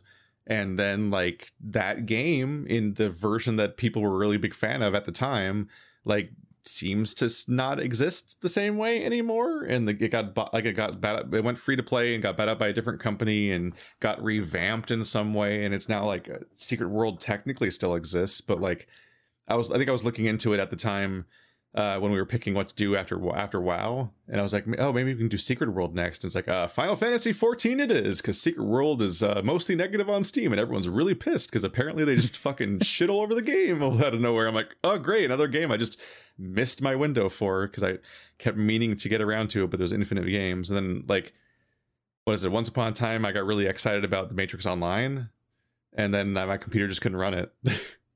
so I was Oh, like, no. fuck me. And then I just missed out on Yeah. Matrix Online because it came and went and it was over Are- one day. And it's like, I are- never got to even really see what that was like. Are you sure it couldn't run, or were you just always in bullet time mode? Yeah. The, uh, that's bad for an MMO. You don't- that's a disadvantage. That was that was the I think first and only time I've ever like done like forum like role playing, which was the uh because I just was so I was excited about the game and I made a stupid OC and and like it was basically just inserting Edward Elric into the Matrix universe, but as a mute character that would communicate via like like f- deforming this like this like plaque of steel that they carried around to communicate essentially because you know sp- you know spend spoon bending and shit. And so i and uh I, I like there was like an existing story and i just kind of came in and posted in as as my character and so on. And just like that was my one experience with forum role playing ever. But i got into that for like three days while i was w- anticipating the launch of the game and then i couldn't play it. So fuck. And then i just disappeared from all that. Yeah, I uh, I I just don't play that sort of game. But it's uh, it like that's definitely the case. Like I I remember seeing, I remember actually being excited for uh, all point. No, wait, what is it called? All points bulletin, I think it is. yeah APB. Yeah, it was like I um, played that. It was announced. it was terrible. It was announced on yeah, it was awful. but the newest the, the version that currently exists is like a they, they it's they've been bought over like three times already. Yeah. But it's so like so predatory. It's like all microtransactioned up to shit, and it's just like all broken and whatnot. Like I I I remember the last time I thought about that game, I was like, oh, what? Yeah, what? Whatever happened to that? Um, and uh, I went and looked, and apparently it's not even like the same game anymore because they just broke it all up. So it's microtransactions and all that. So, yeah. Sounds about right. Uh, that's usually what you do to a free to play MMO. You have to you have to make everyone hate it um, by making it expensive to enjoy. Yeah. Uh, what video know, game would you like to see a real life game show version of? None. I don't like game shows. They Um, make me uncomfortable, Show- honestly. A game show? What? How does a game show like- make you yeah. uncomfortable? You don't like like cooking It's- game shows? There's like some weird class shit going on that bothers me about game shows, where it's like people that are like, like it's like a rich company is trying to pit a bunch of poor people together to like compete for people's entertainment in a way Yeah. that like, wow, you might you might get this life changing amount of money, but also they're gonna make more money off the show than the contestants ever will still. So it's like it's just like it's a really weird dynamic. I much prefer video games that are game shows because then it's just a video game and it's just the rules of the game and that's it, and not like the weird real life dynamic that video that game shows have. That I'm like, I don't like this actually. Mm, Um, yeah, that, I think I stopped watching game shows uh, before I was an adult, so I didn't have that perception. But I think you're right. I think I would say Splatoon. Splatoon would be a really fun game show Mm. to watch on like Nickelodeon. I think it'd be fucking great to watch two kids with a bunch of Yeah, Like, I'm come all, on, what- I'm all for Nickelodeon game shows. Yeah, like could you Just- imagine like, it's could you imagine a- two a kids kid with like might slime go home backpacks? with an Xbox and that's it. That's Yeah. the stakes. Bro, I would be so excited to have like a- Yeah. a, backpack of ink and I have to like goo the floor more than someone else. I'm there. I would be all over that show. I would watch that shit. I'd be judging kids so harshly. Like, come on, Tim, how the fuck did you miss that shot? You piece of garbage. Do it. Get the ground. like oh, another kid drowned in the pool.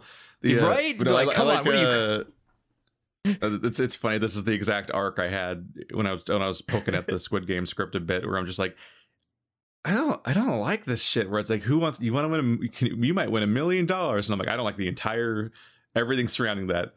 All that I'm not happy with any of that.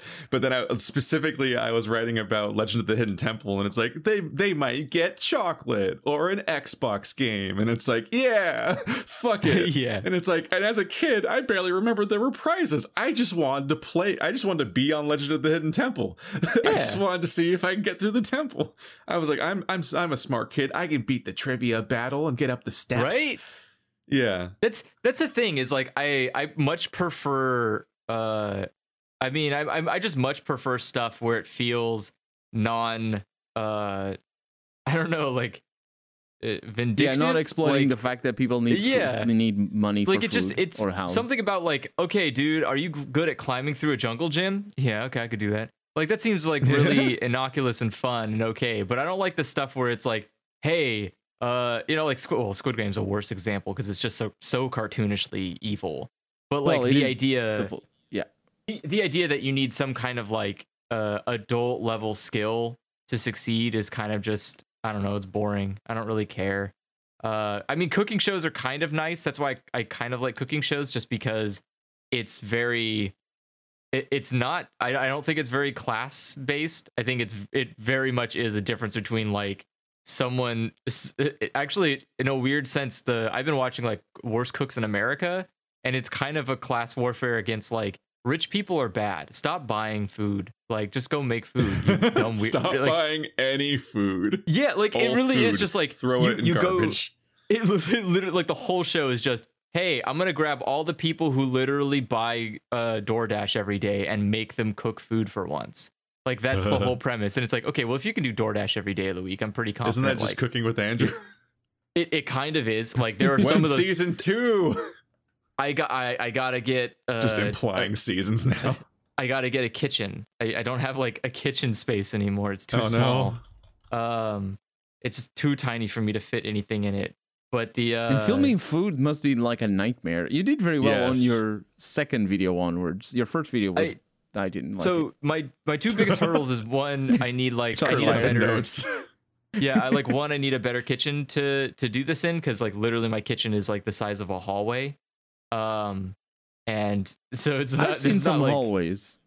no it, yeah and it's that size. you, the hallways you've seen, it's that size. That's how big that kitchen is. Like I, if when I'm washing dishes, uh, like wa- like if I'm washing dishes, you can't use the fridge or the or the oven. Like that's it. I it's I've taken the whole kitchen up. It's a one person kitchen.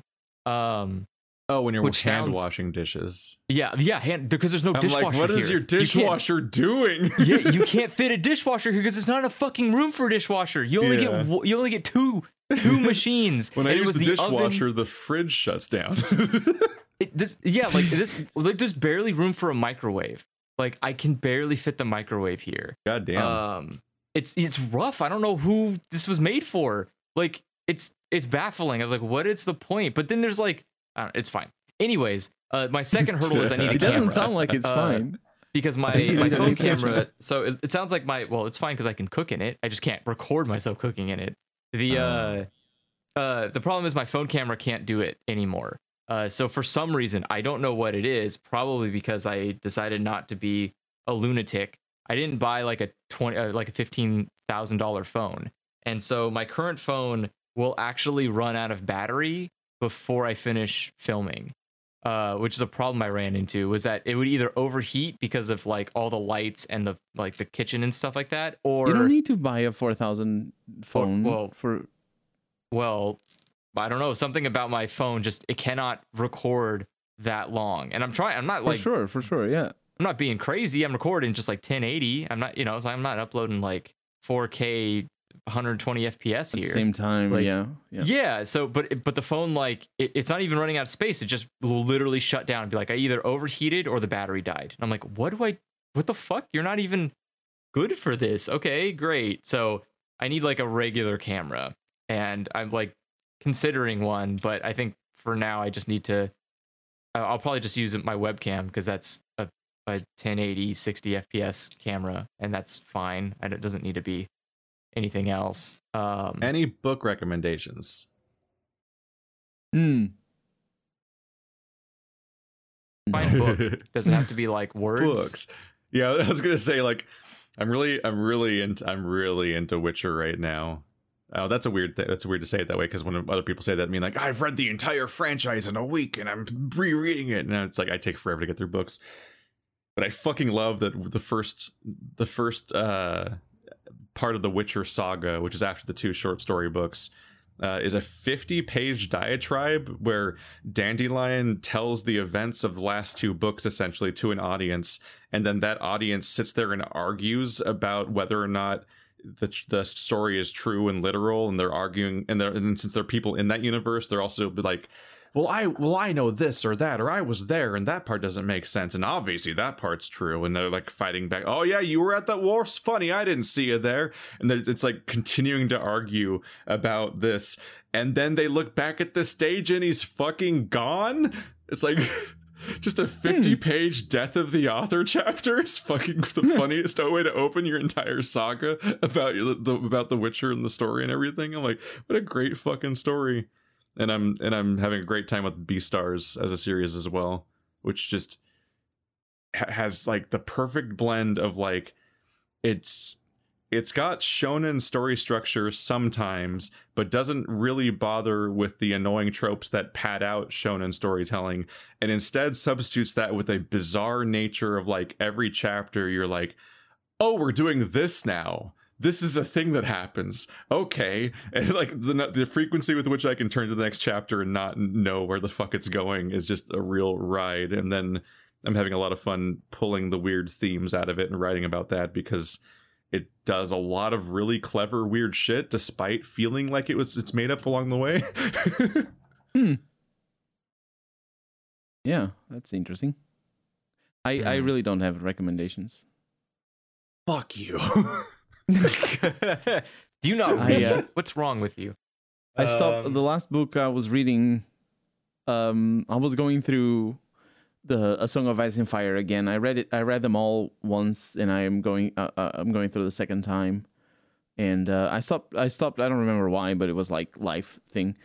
Um, and then I haven't picked up the the the. I don't even remember the name of the app that I used to read anymore. It's the Moon, Moon thing. Things are going Uh, well. Moon Reader. Mo- yeah, Moon Reader.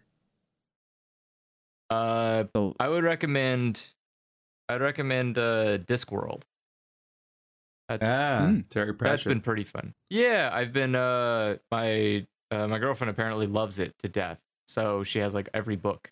Um, and so that was like she asked me to read it, and so I've been reading that. And it's been it has some really good humor. Like it's pretty pretty top notch fun. Um, it's kind of it is kind of chaos theory. Like you kind of do have to go in with a a, a lot of just like sure, I guess kind of feelings. Like you just have to accept a lot of stuff happening. Just be but- ready for some bonkers shit.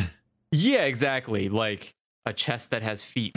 like I don't like that. I don't like that at all. It's not great, but it it's there and it it yeah, I mean, I mean, apart from the normal feet that furniture sometimes have. I mean it's made out of human wood. What did you expect? Or sentient Oh. wood, sorry. It's made out of sentient wood. Yeah. Um uh, it's just there's a lot of fun stuff. Uh it's a lot of chaos. Uh it's just really goofy, silly fun time. But uh uh but yeah, I those have been great. As for manga, I've just been reading a bunch of garbage romance stuff, so I don't recommend them because they're garbage. but that's pretty much all I've been reading right lately. I've just been uh yeah, after else to- after reading Good Omens, which is by Neil uh, Neil Gaiman and Terry Pratchett, and then watching the Amazon series on it and so on, I was like, "Fuck, I'm gonna have to I'm gonna have to read uh, Sandman and Discworld, aren't I?" That's a that's not a tall order at all. I'll get that done in an afternoon. Like, Yeah. those are both so long. Yeah, no, Terry's got some good books. Um, if you can, if you can find them at your local library, do it. Grab them, grab them, take Yeah. a read. They're great. I'm also it's been a few years now, so my memories have faded a bit. But I was I was pretty obsessed with uh with Hank Green's an, an absolutely remarkable thing, which is just so specifically written from the perspective of somebody that has been way more prominent of a public online figure than me for even longer than I've been doing it. Uh, because I've been doing it for like a decade, but he's been doing it on a much larger scale for almost twice as long.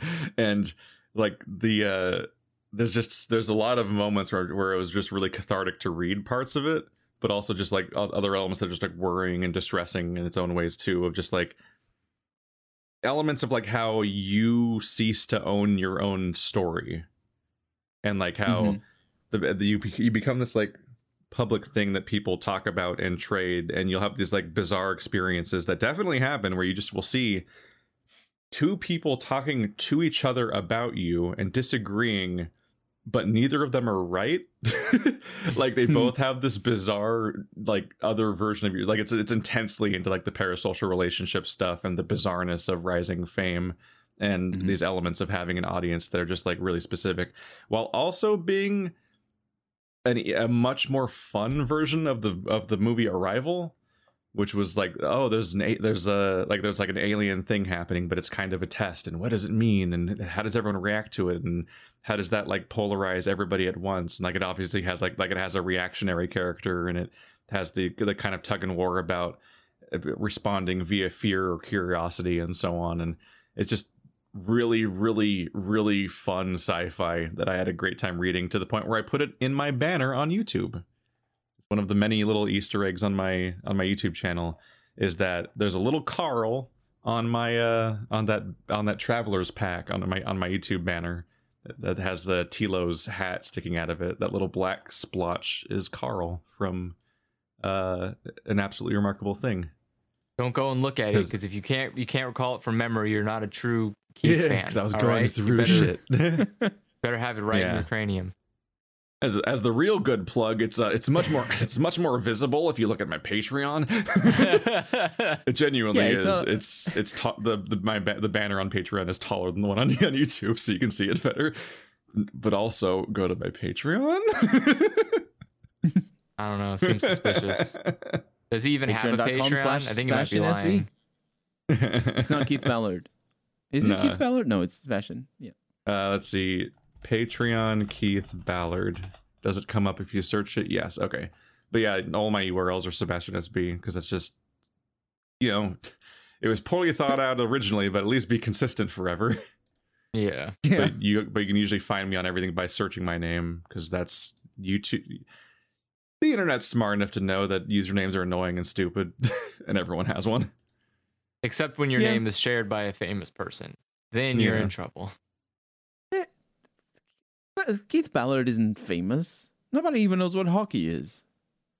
Uh I mean you're right. The only places I know what hockey is are places that I'm slowly Probably- n- now that he's retired from too many concussions, I'm going to slowly overtake him on SEO. Did he really Yeah. retire from concussions? I Oh, think yeah, so. absolutely. Yeah, I I think, think he's most like, but I hockey think he's, players I think he's from like a, I concussions. think he might be like an NHL correspondent now or something. I've no, I don't even know what he looks or sounds like. I just know he exists. But uh, I, I overtake him on Reddit, and that uh, if you type, if you put Keith Ballard in quotes and search it by date or sort it by date, I I get mentioned more often now than he does. yeah, it's usually he, Outer he stopped- Wilds posts over and over again. it looks like he stopped playing in 2015. So uh yeah, yeah, you give it you give it like another 5 years, you probably will overtake him completely. yeah.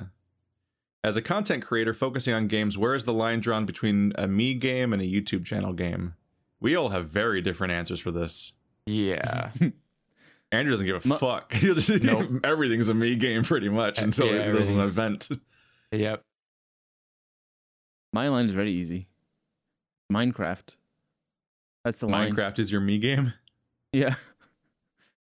I mean, if you don't count all the games that I play with you guys that also don't make it into my channel. Yeah, But that's that- your I- that's your choice. Yeah. Those effectively are still content and still Yeah, still you're still put in- performing for an audience. Mm-hmm. But Minecraft, I am not. I am the greatest builder in the world, and nobody will ever see any of it.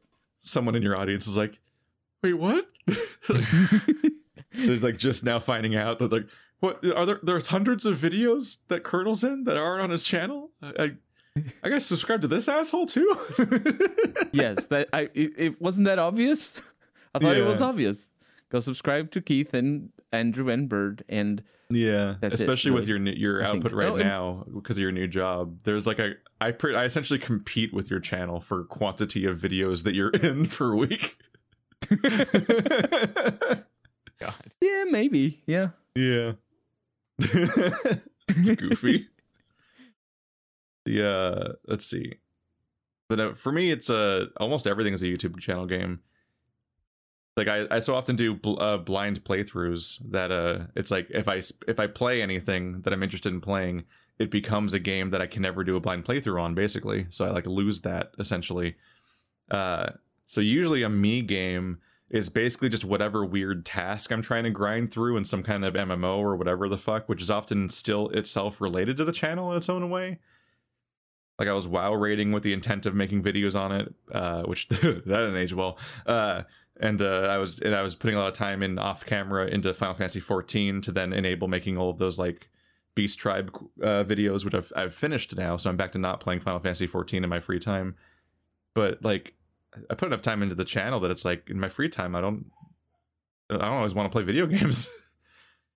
like if, if anything, the multiplayer stuff's kind of my me games in a way, but they're also on the YouTube channel. So because I also upload the me games, it's pretty much just like, eh, I'm gonna like I got YouTube essays to ke- to keep up on, and I've got uh shows to eventually chip away at, and books, and like at some point, I gotta like cook or something, and like before long, you're like, wow, I I, uh, I really need to sleep, and uh when the when the fuck do you play video games for fun? Not that I, but I, like the the, the the the the key is to enjoy playing the video games for YouTube because that's my video gaming pretty much. What kind of gamer doesn't play games when he's not gaming? Yeah. God. I'm such a gamer that I game even when I'm not.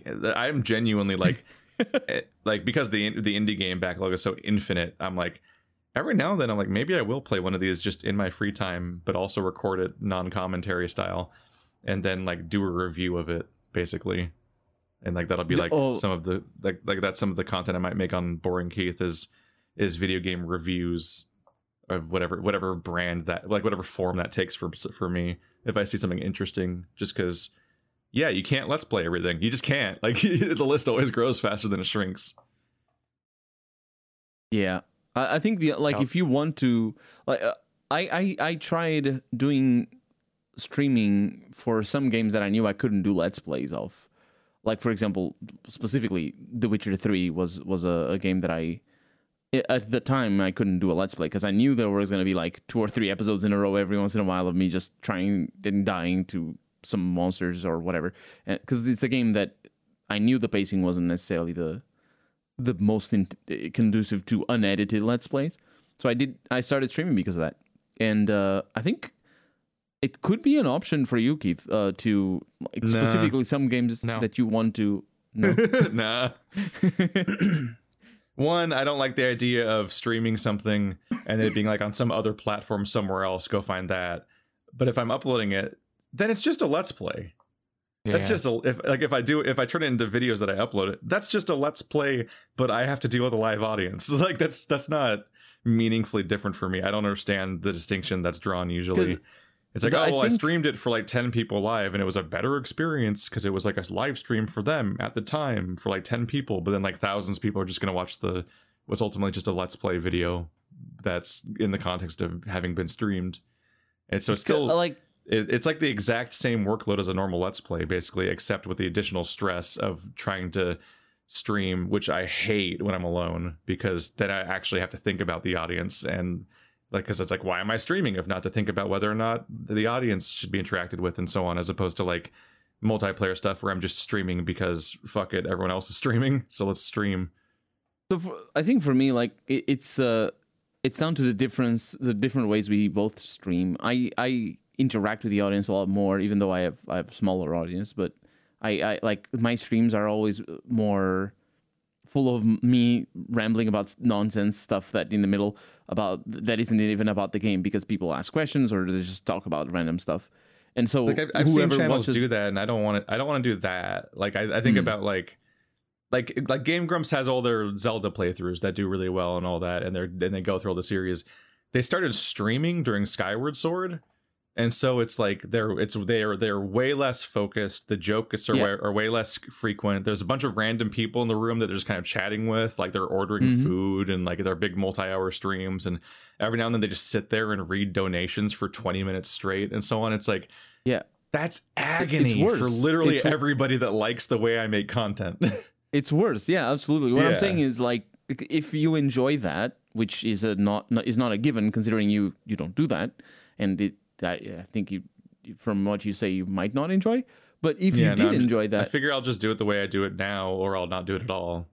And Yeah. then the alternative is be like, you know, there's infinite games, and like the whole point of my current change to my schedule is to be like, there are X number of videos per day, and we're keeping it down to that number. And the numbers and the videos are doing way better as a result because like the video spam on the scale that I had before, it's still pretty spammy now, like any Let's Play channel is. But it was so many videos that it was like an incomprehensible deluge, and it's like going back to then being like, and now I just do big mega streams, and then I chop those up into videos and put them on the channel anyways. It, that's just going right back to the original problem, but even worse content than ever before yeah, yeah, uh it's like it's way better to be like no i'm gonna like hang out and play fucking what is it boyfriend dungeon or something and be like let's look and let's see let's see what this controversy is about and what does this mean in this context and what's the what's the game actually like and then i'll just write a script about it and so on and, and put that up and like that's like that's a better video than than it, and that also lets me cover a game I might not get around to otherwise in like a concise way in a different context. That's also good in its own way. Hmm yeah, absolutely. I mean, you're you're right. You're right in what you're saying. It's just the the I. It's uh, yeah. It's it, it doesn't fit into the way you're doing things. I knew that because also it for you to interact. I think for you to interact with an audience while streaming, you you you need to have a face cam because otherwise it's just uh, unless you're like you're a real really big streamer, in which case, yeah, and that's a great Yeah, I mean- in, in, in, introducing face cam's a great way to make me not do something. yeah, yeah. I I pro- understand. like I like I'll procrastinate for a while on even recording my video essays and be like, let's just let's work on the next let's just work on the next essay. I'll record I don't know next week because you just like gotta be like you gotta like work up some confidence to appear on camera and shit. And uh, I've got a plenty history of people just leaving weird, shitty comments that make me not want to appear on camera even more. Uh, 'cause that's that's the whole thing of putting yourself out there and then being punished for being vulnerable. Yeah, I understand that. yep. Yep. Let's see. Definitely some more skippable ones that I don't think I want to go through. You hear that, Uh, viewers? Your question was skippable. Do, do, do, do. Technically, all questions are skippable. Yeah, you just scroll and you're like, ah, bye. like for example, oh, I- I'm gonna. I was actually I I picked a question at random and it was actually a skippable question. I'm not gonna call them out. you're gonna skip it. I know you're gonna skip it. Oh yeah, there's there's there's definitely some super skippable ones. Oh, that's wow. This is like a oh, someone wrote like a five part. That was like the the part I read was like the beginning of like a five part question. And it was all well, skippable. the rest, the Oh, rest of it's gone. Well, we already Oh. I already answered. I we, we spent like a half an hour on the first part of the question, and we didn't have the context of the rest. So who cares? No, it's nice then. uh, We were inconsiderate and helpful at the same time. yeah. Uh, what do you want from what do you want from game sequels? A mix, uh, creative mix up of, of being completely different, like Majora's Mask, or just more of the same? And what upcoming games would you apply that for? Hmm.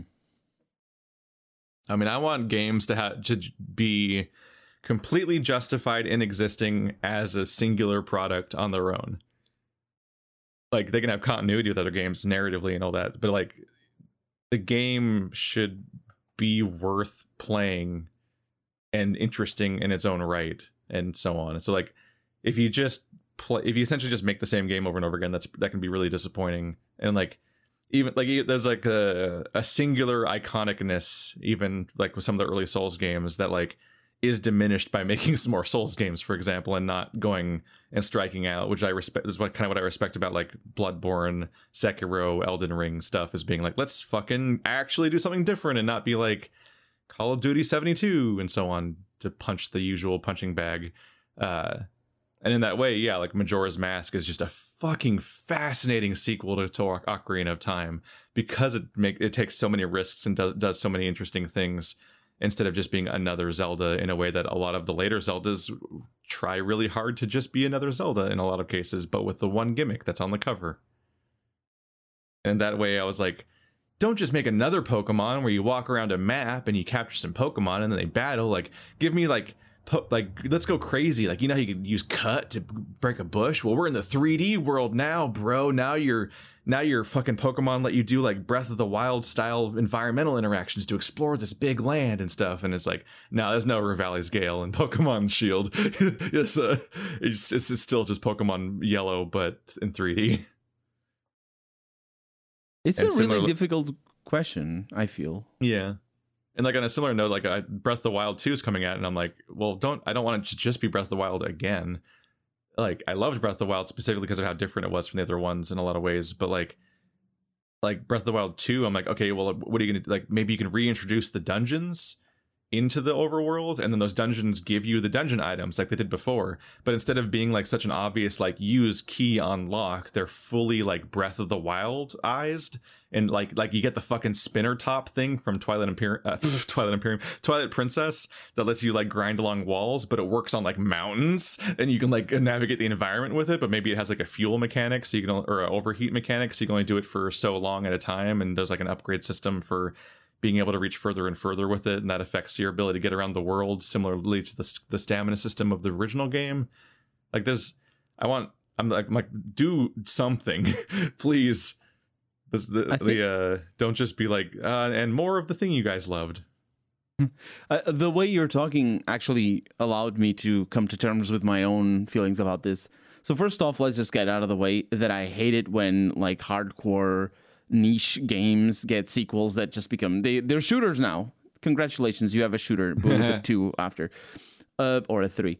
The uh, so that aside, that feeling aside, because definitely a, bias for me. Yeah, because that, that's definitely a bias for me. Uh, is that feeling?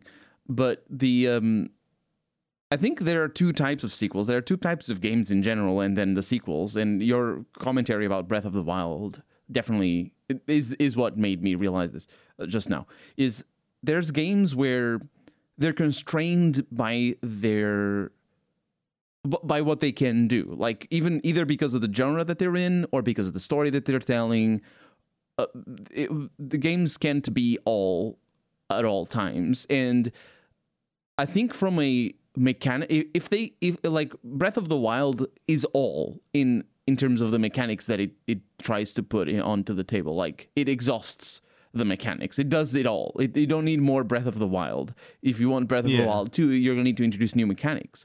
But in terms of the storyline it, it's not really what the game is there for even though it, it does have a storyline and it's it stands on its own and all that but it's more of a flavor. And there's games that work kind of the other way around where the the flavor is the mechanics. Like for example a turn-based strategy game the, the turn-based strategy is just sort of the flavor of the game. Like what you're really there for is is the is the implementation and and how difficult it, and the challenge and all like the, the the specifics of how that flavor is implemented. Uh, for example so having i don't know uh, i'm trying to think of a turn-based strategy game like Civ, for example, just having Civilization 7 or whatever comes after bec- being all of a sudden a real-time MMO, even though oh it's all it's all still the in the heart of the it's the heart of the the series. It's what the you know civilizations growing and whatnot.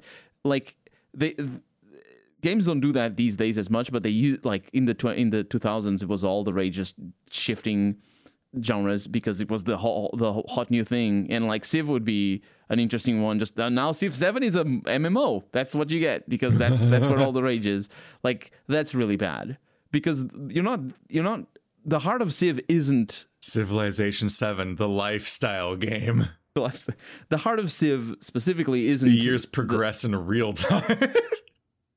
the, I think I think like the heart of Civ isn't in the the fact that civilizations grow. It's the fact that you control the growth.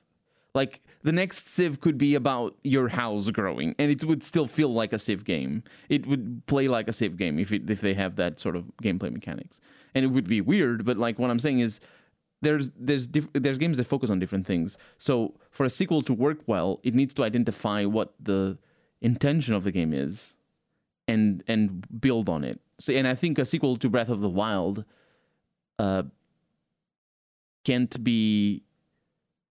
It, it, it can't be just more of the same because it's going to be Breath of the Wild again. It's like Super Mario Kart. It, it doesn't matter what you play. There's no sequels for Super Mario Kart because it's always the same game, even though it isn't quite. But do you know what I mean.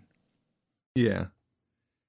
I mean, yeah, Mario Kart usually has to try to justify its existence by having some kind of mechanical change. Otherwise, it's like, we already have Mario Kart, bro. Uh, the only justification you have is that it's on a new console at best half the Yeah. time. And that's I mean I think that's so how they're they all like they double dash, anti gravity, let's go. yeah they do add some new things. Yeah. But my problem is like I look at Portal 2 and and, and the way it builds on Portal 1 and like that's the perfect sequel because It's it does so everything it does everything better and more and this is great. But that's also because the first game was constrained. Yeah. It was it, the scope of the game is very short and it was like a tech demo. Like there's there's so many like it works really well for that. But then I look at Ubisoft and all the games that they make. I don't even like it could be any any one of the games that Ubisoft makes, and none of their sequels are, is warranted. None of them. Just stop all of them forever, and it's it. Oh, yeah, because you no. don't you don't need just make new stuff. Like like that samurai game that they made that is just Far Cry in samurais. That's not Sucker Punch. That's not Ubisoft. That's not Ubisoft. oh No, that's sorry. that's No. how infuriatingly pervasive the Ubisoft formula is, despite everyone complaining about Ubisoft all the time, is that everyone else makes Ubisoft games now. So like Horizon Zero Dawn and Ghost of Tsushima are inseparable mechanically from Ubisoft games, but they're not by Ubisoft. sorry. I didn't realize Yeah. that. Yeah, see, Ghost. That's, that's why I was so disappointed. Everyone's like, "Ghost of Tsushima Game of the Year." I'm like, "This is just Assassin's Creed, you guys. Come on!" I thought we were. Bet- I thought we were coming to terms with how bad Assassin's Creed was, and you're like, "Game of the Year, the Assassin's Creed," but not. There's not a lot of That's it. options, Keith. Have you looked at the poor There's so many PlayStation? options. There's a lot Have you of looked at the poor PlayStation library? It has nothing. Like, I, I, it like, has I'm, to I'm be worried about how it'll be received when ins- when we get to the Inscryption finale because I like I kind of I kind of talk a little shit where I'm not not really like actively. I'm not talking complaining about the game specifically, but I'm like, if you guys are like really impressed by this game, like it's this big event, like oh my god, what a crazy indie game. I'm like, play indie games, because like right. this Inscryption is neat. It's not remarkable. Like there's so much stuff like that, and so much stuff that goes into so many different territories. And like if you found an Inscryption impressive, like yeah there it's it's it's a good product that does some interesting things by a, a, good developer i'm not talking shit about it but boy the market is so saturated with so much good shit. And like the the way that the uh that the, like there's a weird chosen one game every six months where it's like death loop or uh, not death loop uh loop Loop Hero or uh, Darkest mm-hmm. Dungeon or Inscryption or whatever, and like the entire it's like this one indie game that the whole like AAA audience suddenly notices all at once, like Undertale or Stardew, and I'm like, guys, there's so much like this. I promise, it's oh, everywhere. Oh, it's so good. Darkest Please Dungeon. stop playing Ubisoft games and the games that are just Ubisoft but not. You, you mentioned Darkest Dungeon, and I was actually thinking of Darkest Dungeon 2 when I was trying to compile my thoughts. Um, Darkest Dungeon is an interesting game for to have a sequel to because you shouldn't have a sequel to it. yeah. The story is non-existent, so it isn't about the story. And the setting is I mean, it's well drawn, so it isn't about the setting, it's about how we draw it. And the mechanics th- that's it. You play Darkest Dungeon 1 and you know, that's that's the game. Like you go back to play it if they want to like it's the kind of game that if they want to make a sequel they should make darkest dungeon but in space with similar mechanics and just sort of like similar similar ethos, or maybe you know mix it up a little bit depending on what you want, or a Darkest Dungeon, but like it's cats now, think or or a, a, it's a visual novel, but Darkest Dungeon. That's that's how you do a sequel to to that game, not by making what they did with Darkest Dungeon 2, which is ma- turning it into what's that game with the, game with the cards? There's a game with the cards that I always that I never Spire. Slay the Spire, yeah. So it's it's very it's like a cross between Darkest Dungeon and Slay the Spider. Yeah. Uh, Spire. And, looking at my emails all the time for all the press emails I get, I would see so many Darkest Dungeon clones, of which I covered some as Let's Tries and then out of nowhere, like yeah, Slay the Spire came out, and then a fucking like light switch just flipped, and now and then they were all Slay the Spire clones, all yeah. the way down to like there's a deck on the bottom, there's a hand on the bottom of the screen, and then a curvy arrow points at the thing you're dragging it to, and then you can see in advance what the what the numbers are going to be for next turn, and you've got to like nullify it as best you can. Like I'm like it's so specific. So the idea yep. that you that you say Darkest Dungeon now takes after Slay the Spire is hysterical to me. I uh, there's some things that you know, like it's not a blatant clone like that. Yeah, there's some things that but it's they, just that the Ouroboros is now eating itself. yeah, I, I, I was really disappointed with the uh, the first version of Darkest Dungeon 2. I, I think, didn't like. I think I. Sorry, I, go ahead. I think I agree with Keith in the idea that I think sequels are fine, but I think they need to be able to stand alone. Like if your sequel, if I if I can't pick up your sequel and uh and enjoy it without having consumed the first game, I think it's not a good sequel. Uh, I don't care about story, like that's irrelevant. It's more of just like mechanically speaking, it should it should feel good to play your game. It shouldn't feel like I should not feel like I need to have played the first game in order to mechanically understand how to play the second.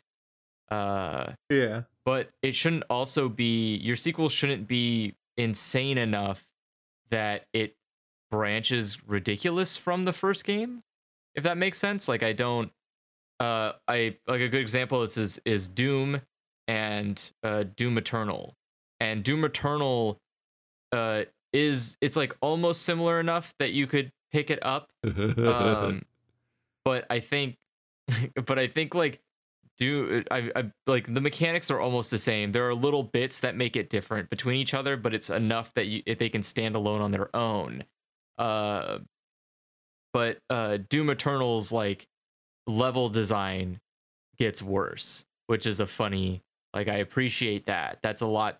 That's like that's what I expect from a sequel. Is that there's always going to be a superior one, but it shouldn't be like that bad. It shouldn't like there. are, I'm trying to think of like a good example, um, of like a a playing uh playing a game and then playing its sequel and being like, what did you do?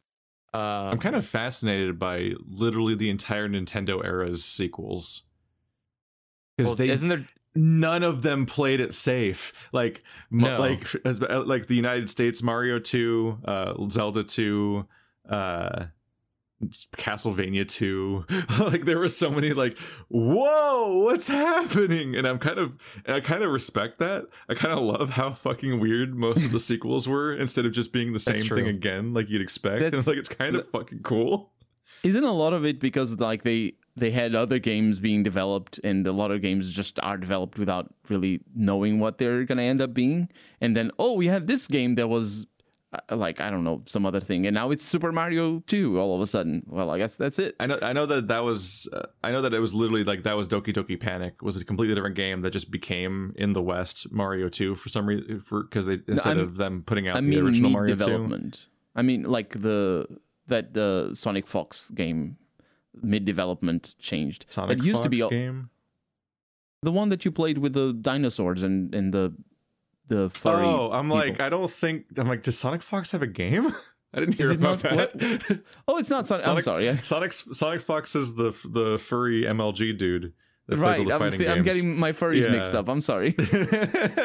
Star Fox Adventures used to be a Rareware Games' as Dinosaur Planet, featuring like a wolf dude, and then he got replaced by Fox, and then the wolf dude's sister became the love interest that's stuck in a crystal the entire game, and then they had, and and it just became, and also it's it's a weird complicated gaming. You always want to like when when you hear these narratives, you try to clean them up and and come up with like a clean thing. Then you keep getting weird details that contra- that contradict it more, and you're like, wait. What?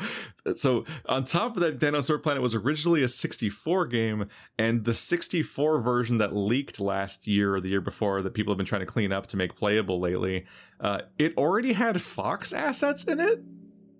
So the protagonist was already had already been switched to Fox in that version on 64 before they even went to f- say fuck it and remake the whole game on GameCube and put it out, out there. And Yeah, it's game like, it's really interesting. You, yeah, it, it's it's you can mix and like mix all those things together. Yeah. especially because There like was, there was some really frustrated people that went back and tried to mod the original character into the game instead of Fox because they wanted to have this like weird retro hidden like like missing link dinosaur planet game and they were mad that the version that was that had leaked out had Fox in it. It's like no, was already contaminated. yeah, Yeah, I think I, I, there, I think there's also like Nintendo, uh, kind of had a philosophy of being really concerned about stagnation. So they were just really worried that if you made the same thing again, people just wouldn't buy it, and so you just kind of have to, um, you know, like they, they would be more receptive to people showing up and be like, "Knock, knock! I made Mario, but with like."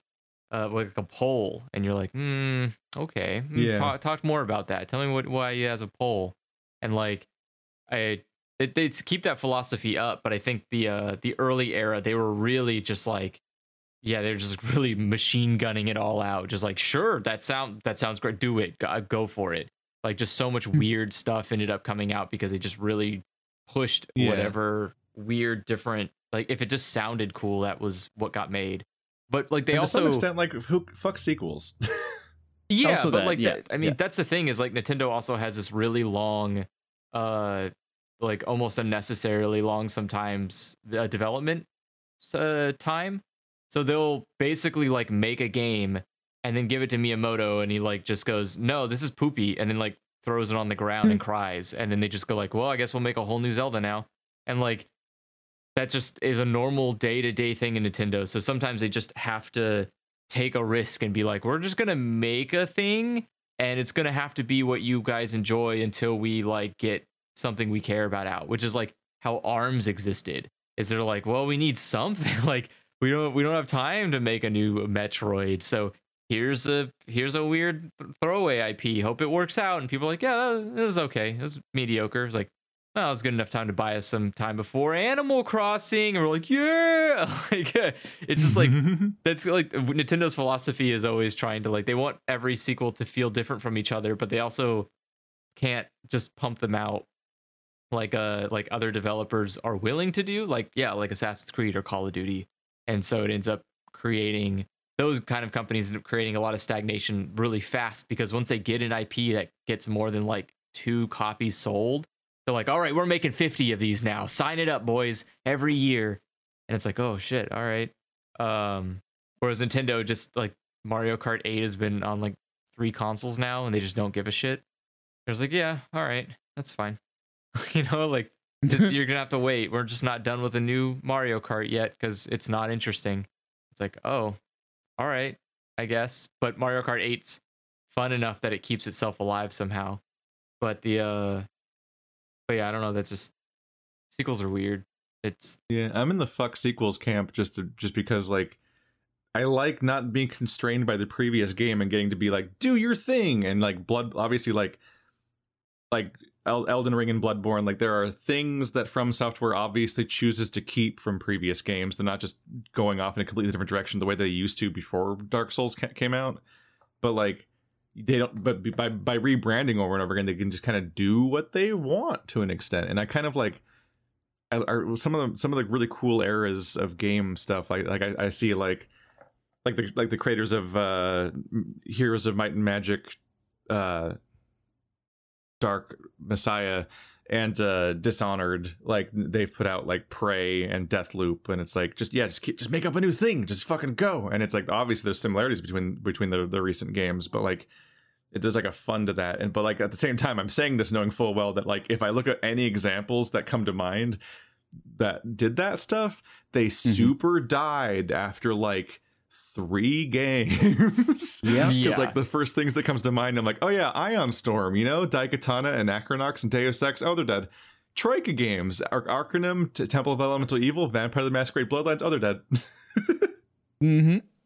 usually it's it's like three unique IPs and then they're dead after like been being around for about four years or so is like the, the pattern. It's like so it's not the best advice but uh i like that more than like fucking assassin's creed subtitle Well, the reason I uh, like the problem. Let, let's not like let's not make excuses for, or rather, let's not belittle that business model too much because the reason why that business model doesn't work is because the sequel model is just so effective with uh, in a market domi- uh, sorry in a marketing 'Cause people just want the safe market. bet of buying thing they've heard of and then get Yeah, the next yeah. thing and that, but that's not because Prey itself, which is just a new thing, itself is a victim of exactly that. They Mm-hmm. forced them to use the Prey IP, even though I'm pretty sure no one remembers Prey from 20, 2006. But they, hey, but Bethesda's whoa, had such a hard on for that IP that they like. They fucking sued another company for using the word prey in their title, and then also forced uh company name to make their next game be Prey, even though it had nothing to do with Prey. which is funny silly shit. I, I guess I don't know. I guess if you've got a, I guess creating original IPs is really tough. So once you've done it, you got to hold on to it. Like you got to do whatever you can to Yeah. keep it going. And like I, you know, like asking Ubisoft to say like, hey, could you guys? What if you guys did something besides like a Tom Clancy or or Assassin's Creed game? It's like. Oh fuck! What are you like magic? Are you a magic man? You're just gonna come up with new ideas like that? Where's those ideas? I I can't make new ideas. And Like I, I It's- half expect to find out that if I Google hard enough that death loop is actually an obscure 80s NES game that Bethesda has the IP rights to. and so they had to use that title this time. I mean, I wouldn't be surprised, honestly. yeah yeah That absolutely does sound like something Activision probably has just in their garbage Atari vault sitting there. There's like, ah, we've got like 15,000 patents for names. Uh, pick one. Doesn't have to be relevant. No one's going to remember it. All the fans are dead, anyways.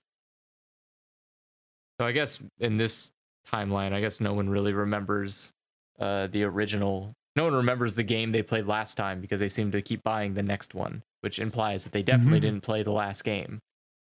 Uh, but the Let's yeah, see. What's know. a game you really want to discuss with friends but you can't do to spoilers? We can't because of spoilers. Boom, answers itself. wow? That's that solved it. What's your favorite Uh, we moment of can say- Beastars? Also spoilers, but it'll probably come up in the what- video if it ever gets done. So we could say the name video of if the it game ever gets done. Yeah, I I think I think a game that I wish I could talk about with people um is uh I mean, I wish I could talk about Pathologic. okay. Ow, fuck.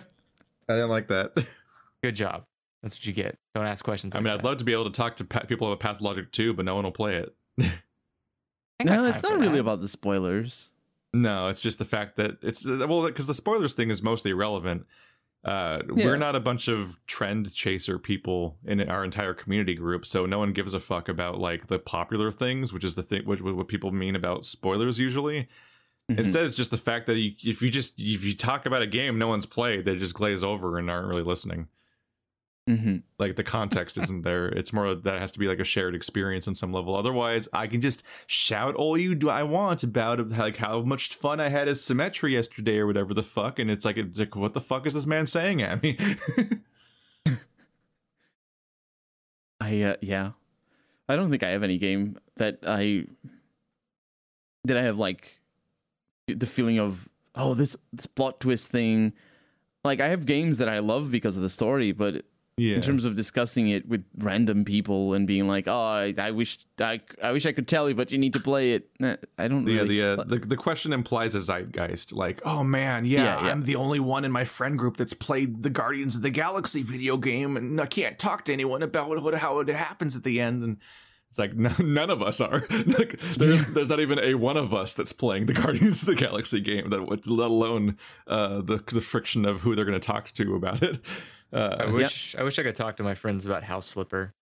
They just don't see that it's actually with really all the fun. spoilers. Uh, there's no Yeah, spoilers. That's the best part. There's no spoilers. It's just no one wants to invest the time in being their own bootstraps pulling up real estate Mongol. All right, guys, you just need to get out there, buy some homes that were waterlogged, and put a whole bunch of ugly wallpaper around it and sell it to like five Sell them to people. Aquaman. Um, 'Cause of it. exactly.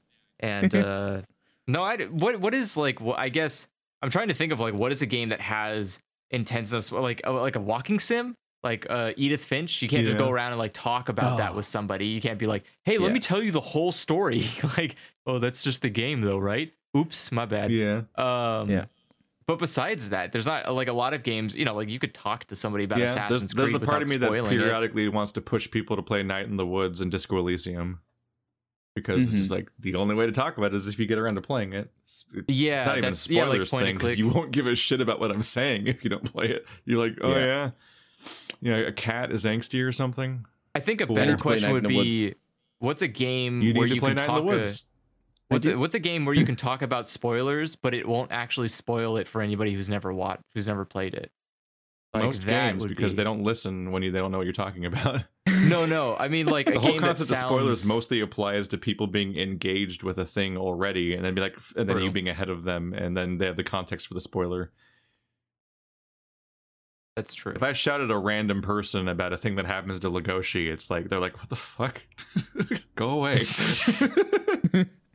If you shout at random people, they tend to say that. To be fair. yeah, but it was a, it was a fun it was a fun day when uh when I when I when uh like Stephanie had played through uh Night in the Woods and I was like, "Oh shit, I can talk about this game with somebody. Someone else knows." And she's actually she sent me a, me- a message yesterday of uh Measurehead talking shit to her in Disco Elysium. I'm like, "Oh, she's playing Disco Elysium. Nice. It's a good game." Does she I- I finish res- games? I, I Or is she, responded like- where it's like, man, I want to play. I totally want to make a personal instrument characters just so I can kick the shit out of that guy. But then I'll be playing by his rules and tacitly and, and and tacitly endorsing his worldview. The game's so good. Uh, I still, I still need to beat that. You can punch Nazis uh, and not uh, and not uh, enforce their worldview. No, it's just a really specific thing about physical superiority. So defeating him via a fight Via- is like that, yeah, yeah. is like is like endorsing his rules to begin with to an extent. hmm It's just like ah, hmm. It's dick. what are your You guys' favorite board other- games? Oh, uh, Monopoly because it's the only game that I can up on win. this list. uh, I'm, I'm, I I'm the same. Hate Monopoly. Yeah, I'm that's that's why I win I because hate- I'm the only one stubborn enough to stick it around, and everyone else leaves after the fifth hour. So uh, Same- the, the same true the, the true strat to win Monopoly is uh, a war of attrition. Everyone else will always give up on beating Monopoly before you I just you thought of the worst video game ever, or the worst worst board game ever. Uh, Like you ever heard of like Pandemic Legacy and Risk Legacy? Monopoly Legacy. oh god. Oh, so basically, America. like, what do you? Let's talk about estate taxes, motherfucker. Just kidding, there isn't one. Fuck you. Same person wins every match forever. I recently Damn. had the experience of somebody inviting me to I think it was to a Christmas party and um and uh, they were like I bought Monopoly so we can play it. And I'm like, "Oh my god." Like I didn't purpose. obviously didn't say anything, but yeah. They don't listen to this podcast even though I told them to. they, they didn't know. How did they not know? It's Monopoly. There's so many other games. Come on, even in Portuguese. Because the thing here in Portugal is that it, it- the selection is very limited for for Yeah. cool board games. So it's it's all down to either big company has the IP and they're just the boring games, or um, you just you just have to buy it in a foreign language, either Spanish or English or whatever. Yeah. And yeah, ignoring tabletop uh like d&d my all-time favorite uh, board game's probably carcassonne because it's just so fucking clean. You just go and it's just like a really satisfying loop and you can just play it over and over Uh, again and so on. Yeah, it is a pretty- good time it's a pretty everyone friendly game too. Like, uh, it's Yeah. not. It's not a game that you. You're gonna, well, I guess not children, but it's not twilight people- imperium Yeah, it's not Twilight Imperium, obviously, but it's not. It's not like you're not going to spend 30 minutes doing the instructions. It's pretty. You can get Yeah. going pretty quick. but yeah like twilight imperium though I, I i enjoy in a weird abstract way where it's not necessarily always fun a lot of the time but it's just so f- interesting as a game because yeah it's like it's like civilization but a board game which as you might imagine only makes things crazier in some ways and so and more complicated because you have like eight people six to eight people sitting around like, like less potentially but the, the, the player caps are six and eight before and after the, the expansion comes out. And like you pick a race card from this massive deck of races that are all these intergalactic dudes that all have like entirely different abilities and so all their ships are slightly different in stats and they have their own capital ship and their own like spies and abilities and there's just it's so fucking incredibly detailed that just the list of of uh empires that are played in that game completely changes how that game's going to play. And then like the board is a bunch of like randomized or balanced uh like tiles of pla- of planets and systems and so on and you just go around and play this like this complicated turn structure that cycle that cycles where you're managing all these like very interestingly set up resources and you're just kind of you kind of just spend every time every second making a bunch of like really kind of like high pressure decisions about what like like risk reward things like do i do this? Like is that overextending myself? But like i could i could permanently i could be like behind on resources for the rest of the game if i make this move but if i don't do it then i'm playing too safe and i might just sit here and not accomplish anything and every single turn you're trying to like there's the ever present rule of like try to get a victory point every turn essentially. Like you're always trying to get one and the and just to make things crazy uh, there's another victory point condition drawn every turn as a public objective that everyone can see so that so your goals keep changing every turn and your un, your list of unfinished tasks to potentially try to do keeps growing. But also everybody has like one to three i think secret objectives in their hand because they can they start with one and they can draw more via certain resource things. And so you have a card that is a completely private objective that nobody knows you have that is its own weird deranged action to try to perform. And it's and it's just this big victory point race that takes like 6 to 12 hours and it's just an all day insanity game other than that yeah. other than that it's like the polar opposite like it's party games like it's just fun to play like dixit where we all argue about a clue or something or code names pictures is fucking incredible it's so it's so fun I recently played a. Uh, uh, this was online though, but it was. Uh, is the Dixit one? Uh, is the one the Dixit one where you you're uh, you give one clue, one About word picture? rather, yeah or yeah yeah. Yeah, you I did that draw for you draw a picture. In Dixit, you uh, you have a deck of cards that are all just beautiful paintings, basically big plus size cards. And and if it's your turn, what you do is you you look at your hand and you pick a card that you're going to play. You say a one word clue about that card and you play it face down. and then everybody else looks at their hands and they play a card from their hands based on that clue also face down. You shuffle them and then lay them out. And everyone tries to guess which one was the one that the clue was actually pointing to in the first place. Mhm. and so you get points for being right and but if but also you get points for stealing you you get points for other people picking yours instead of the right one too. So you get points for tricking people and there's It- and there's such yeah. complicated beautiful cards that there's always the risk that somebody has a card that literally fits your clue better than your clue did. And you're like oh fuck.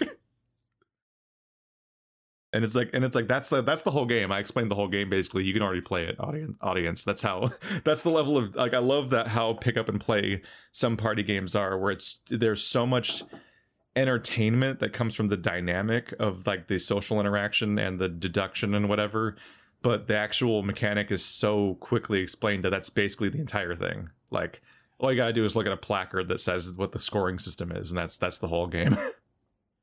Mhm. Yeah. and like yeah. And like codename pictures is wild. You just sit at a table. Two people sit at a table on opposite teams and their team the, the rest of their team is on the other side of the table from them and so they have like a battleship style card that's standing up that says which parts of the grid are each of them and so you're trying to get people to pick the cards that are on the grid but all they all of them just have little like Dixit style complicated pictures. They're like they're black and white pictures though, but they're like That's weirdly the mode like that I played. But yeah, they, have like a weird number of things, and uh, you have all these all these black and white pictures that are weirdly detailed, and it's, it'll be like, why is it a shark that's jumping over the moon into a into a dish or something? And it's like it's like there's a weird number of elements, and in that one, Mm-hmm. the only clue you can give is a one word clue followed by a number. So And then you can- what happened?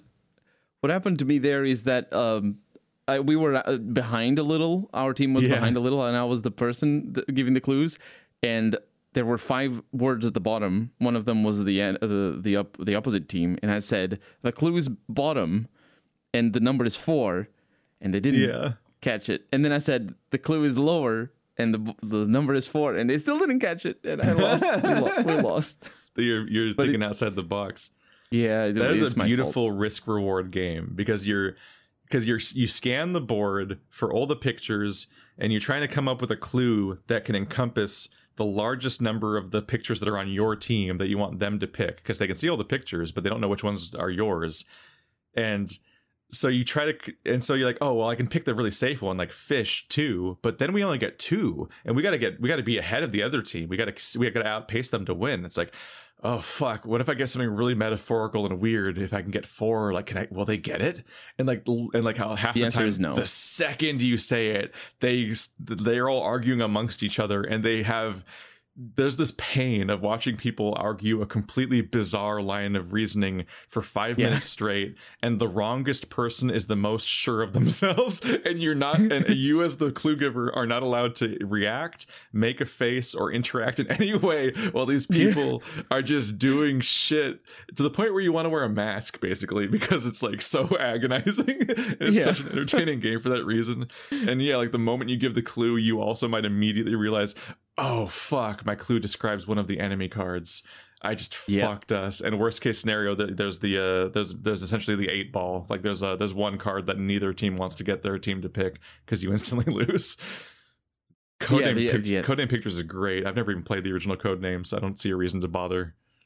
Damn. I was trying to check what the game. I can't imagine that game I without pictures. It's so good. It's with words, so uh, Yeah. pictures definitely makes it better. But It it's an has to be online thing. Uh, yeah, it sounds like it. It's an online thing. It's like you can do it on a website. Uh, I imagine there might be a w- one with with uh, pictures.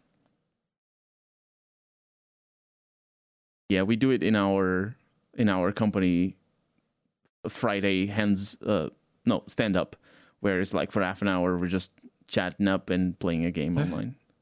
Yeah. Oh, okay. I that word means different things here. like your stand up? Oh, company, yeah. yeah, your company stand up. I'm like stand up comedy. Hang on a minute. No, I think the uh, That's the a step. For, means That's a bit more extreme than than the company like escape room or company karaoke. It's like company stand up. Let's go. Everyone's got to watch my routine. the uh, yeah. I think the principle or the basic the basic premise of the word is that people are standing up and talking, and they like meet Yeah. up on that day or whatever, standing up for a little bit and just instead of like sitting down. I think that's the premise. I'm not 100 Yeah. percent sure. Company I'm stand up. new, It's, okay? it's the I'm- I'm- scariest phrase I've ever heard. I mean, that's. I think some Jackbox games are like that. yeah. Oh no. Like the premise of No, them like- is they gotta be. They, that You know, they're yeah. yeah, that's essentially what they make us do. That's why I Hey, like. where them. did you, where did you get such knowledge on d- design of games and stuff? Your insight's extraordinary, and I'm wondering if you just come up with stuff, or do you actually learn and work in the field? Just gonna read this question. That's just a, a hand job for me. uh, I played a lot of video games, and then I thought about them. The end. Also- That's it. Also, I watched other. I've, I mean, I've watched interviews about games, and I've watched like essays about games. So I've I've engaged with other people talking about games in addition to me just thinking about games. But That's the No, biggest thing. I wanted to be a game developer, but I literally just got a few semesters into Java, and I was like, "Fuck this! I'm gonna study rocks." Yo, and then I guess what? didn't, and then I didn't use any of that, and now I play Games video aren't made- games for a living. Games are made with Java, so Yeah, Yeah, come back It at it again. You can do it with C plus that doesn't if mean you want to. that didn't teach me anything Wait, about game no. design, though. You could do uh what does Unity work in? Unity's uh Unity what- is or Unity is C. it's or is it Python, right? Oh, it's C. Oh, it's, it's- yeah, it's C sharp with Python. Yeah, it's C sharp. Yeah, there you go. Yeah. I mean, does anyone have anything to add there? Do you have special insight on game development that infor- informs your opinions? Yeah, mine's Uh, just well- mine's based on playing too many games. Uh, I I mean I know I've watched a lot of behind the scenes stuff on making video games. I understand limitations of engines. I I literally uh built my stream stuff in Unreal Engine. Um, so I have experience making assets and stuff like that for Unreal. I get it. I get like I get the annoyance of something just as mundane as like how come this thing isn't lit and properly and it's like well I don't know, man. There's like 15 fucking lights you have to set up just to get the thing to look even visible. I don't, it's not my fault I didn't point the goddamn thing at this particular item properly enough. I'm sorry. You want me to go and make another fucking light asset and then re render the whole fucking level for you? Is that better? Fucking child. like, hmm. I felt kind The of thing- vindicated recently for because I obviously there's like some of my some of my criticisms is just me getting stuck and then bitching about it. But uh, then I watched uh is, is it Warren Spector, uh the developer the creator of Deus Ex? hmm Is that the guy? It is. Uh, It is. it's it's in my recommended videos thing as he did an interview for uh somebody for Ars Technica, and uh it was just like that was literally his explanation for why Deus Ex happened is just playing other games and being frustrated with them and like why can't you do this? I'm gonna make a game where you can do that. Fuck it, basically. It just it's like Yeah. a cuddly interview of like yes, exactly. Let's go. I yeah, it comes from a very personal gripes kind of p- point of view. I think, like uh, uh, per- talking personally, I wanted to, and I still want to develop my own game. Um, but over the years, I've um, I've I've understood, like I've learned what it is, uh, de- what developing a video game is, and f- for one, it's just it's super hard work. Whether you're by yourself or with other people it is so much work. It, it's all it's life life encompassing. It's it's everything. If you're it- it's not it's not like oh i trim bushes or i i work in construction or i'm an engineer. It doesn't matter what you do. Like there's work there's work that, that normal people do and then there's video game development.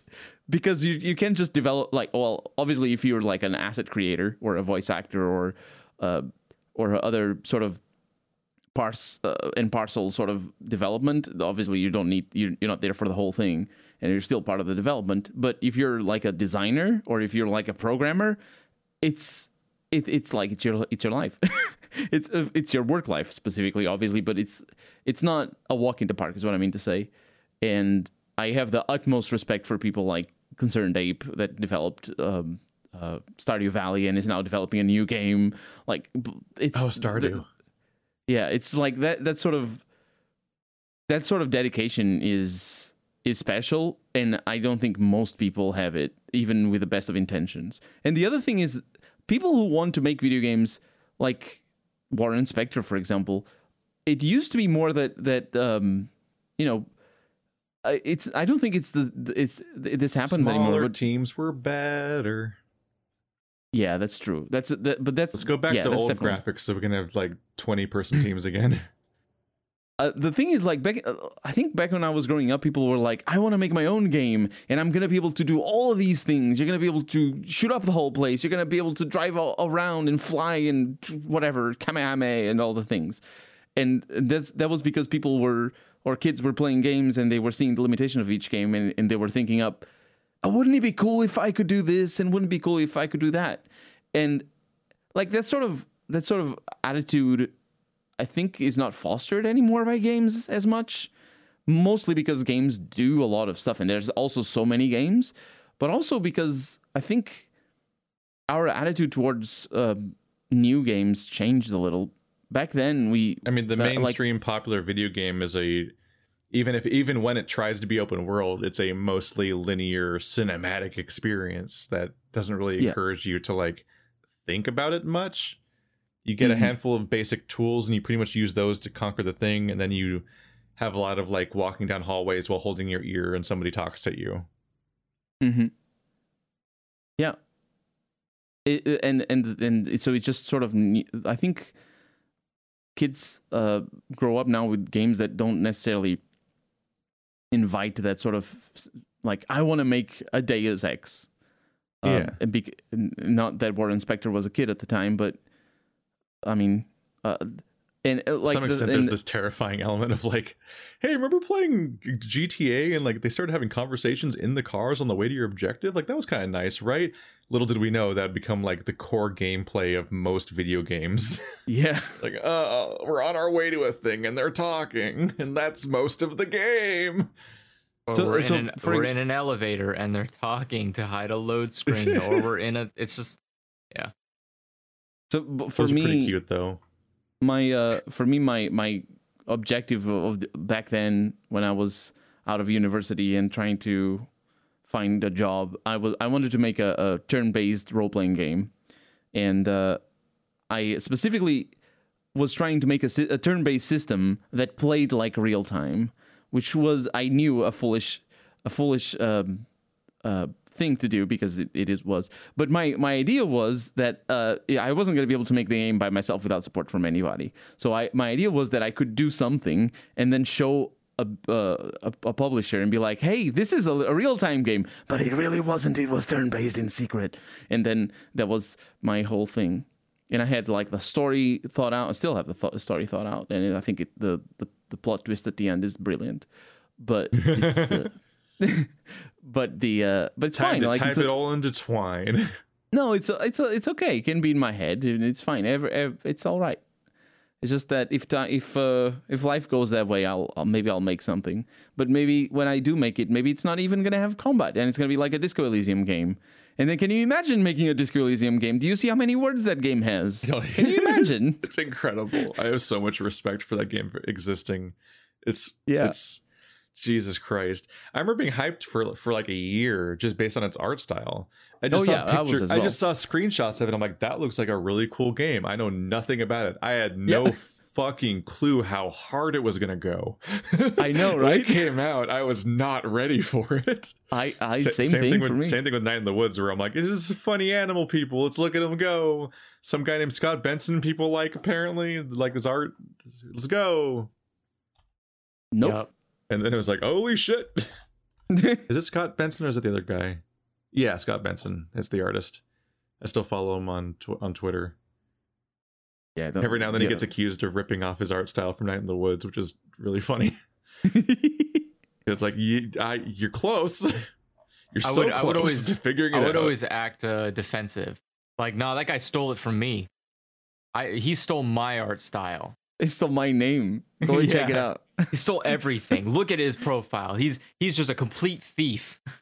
yeah, He- even like the link to his Twitter bios is uh, to his Twitter is the same. you also realize that if you followed if you followed him on Twitter, then it's like, oh, nothing in that game would have surprised me, because that's his Twitter's just like that all the time. I don't think I follow him on Twitter. I need, I hope I, well, I- it's- man, I hope they make a a, new thing. game sometime. I I need mean, to they're I need probably, to wor- I'm explore. sure they're Probably, working uh, on it. Yeah, I was gonna say it's probably gonna take a while because it's a lot of work. Yeah. Let's see the Glorious Society. I think Night in the Woods is like five years old now. Not I'm bad. "Mm, more, please. Not there's more Night ga- in the there's Woods. 25 year You- old games that I still need to play. Yeah. What do you think about the eternity it took it took to make like uh, the Outer Wilds? Like, I I put the original trailer for Outer like proof of concept trailer for Outer Wilds in my in my Let's Plays playlist just so people would see it because it's so alarming to see that game featured in like a trailer in 2012 with like Nintendo 64 Wow. graphics and like but all the all the planets are still already there and you're like oh shit I can actually recognize which one's which and they already had the ideas and they were still working on the whole idea on how to make it all work and I'm like that's what a night what jeez like, like Uh, that yeah. kind of thing makes me realize why the YIIK guy keeps trying to bring his game back with new revisions forever. Because it's like at some point, it's like I put a decade into this fucking thing. I'm gonna make it good eventually. That that uh, yeah, being that's that sin- being that situation, I I I can't imagine what it's like to to be like to pour your heart and soul into something and it's just it's kind of bad. Like if you realize that, it must be like a terrible thing. Does he realize that though? The YIIK guy?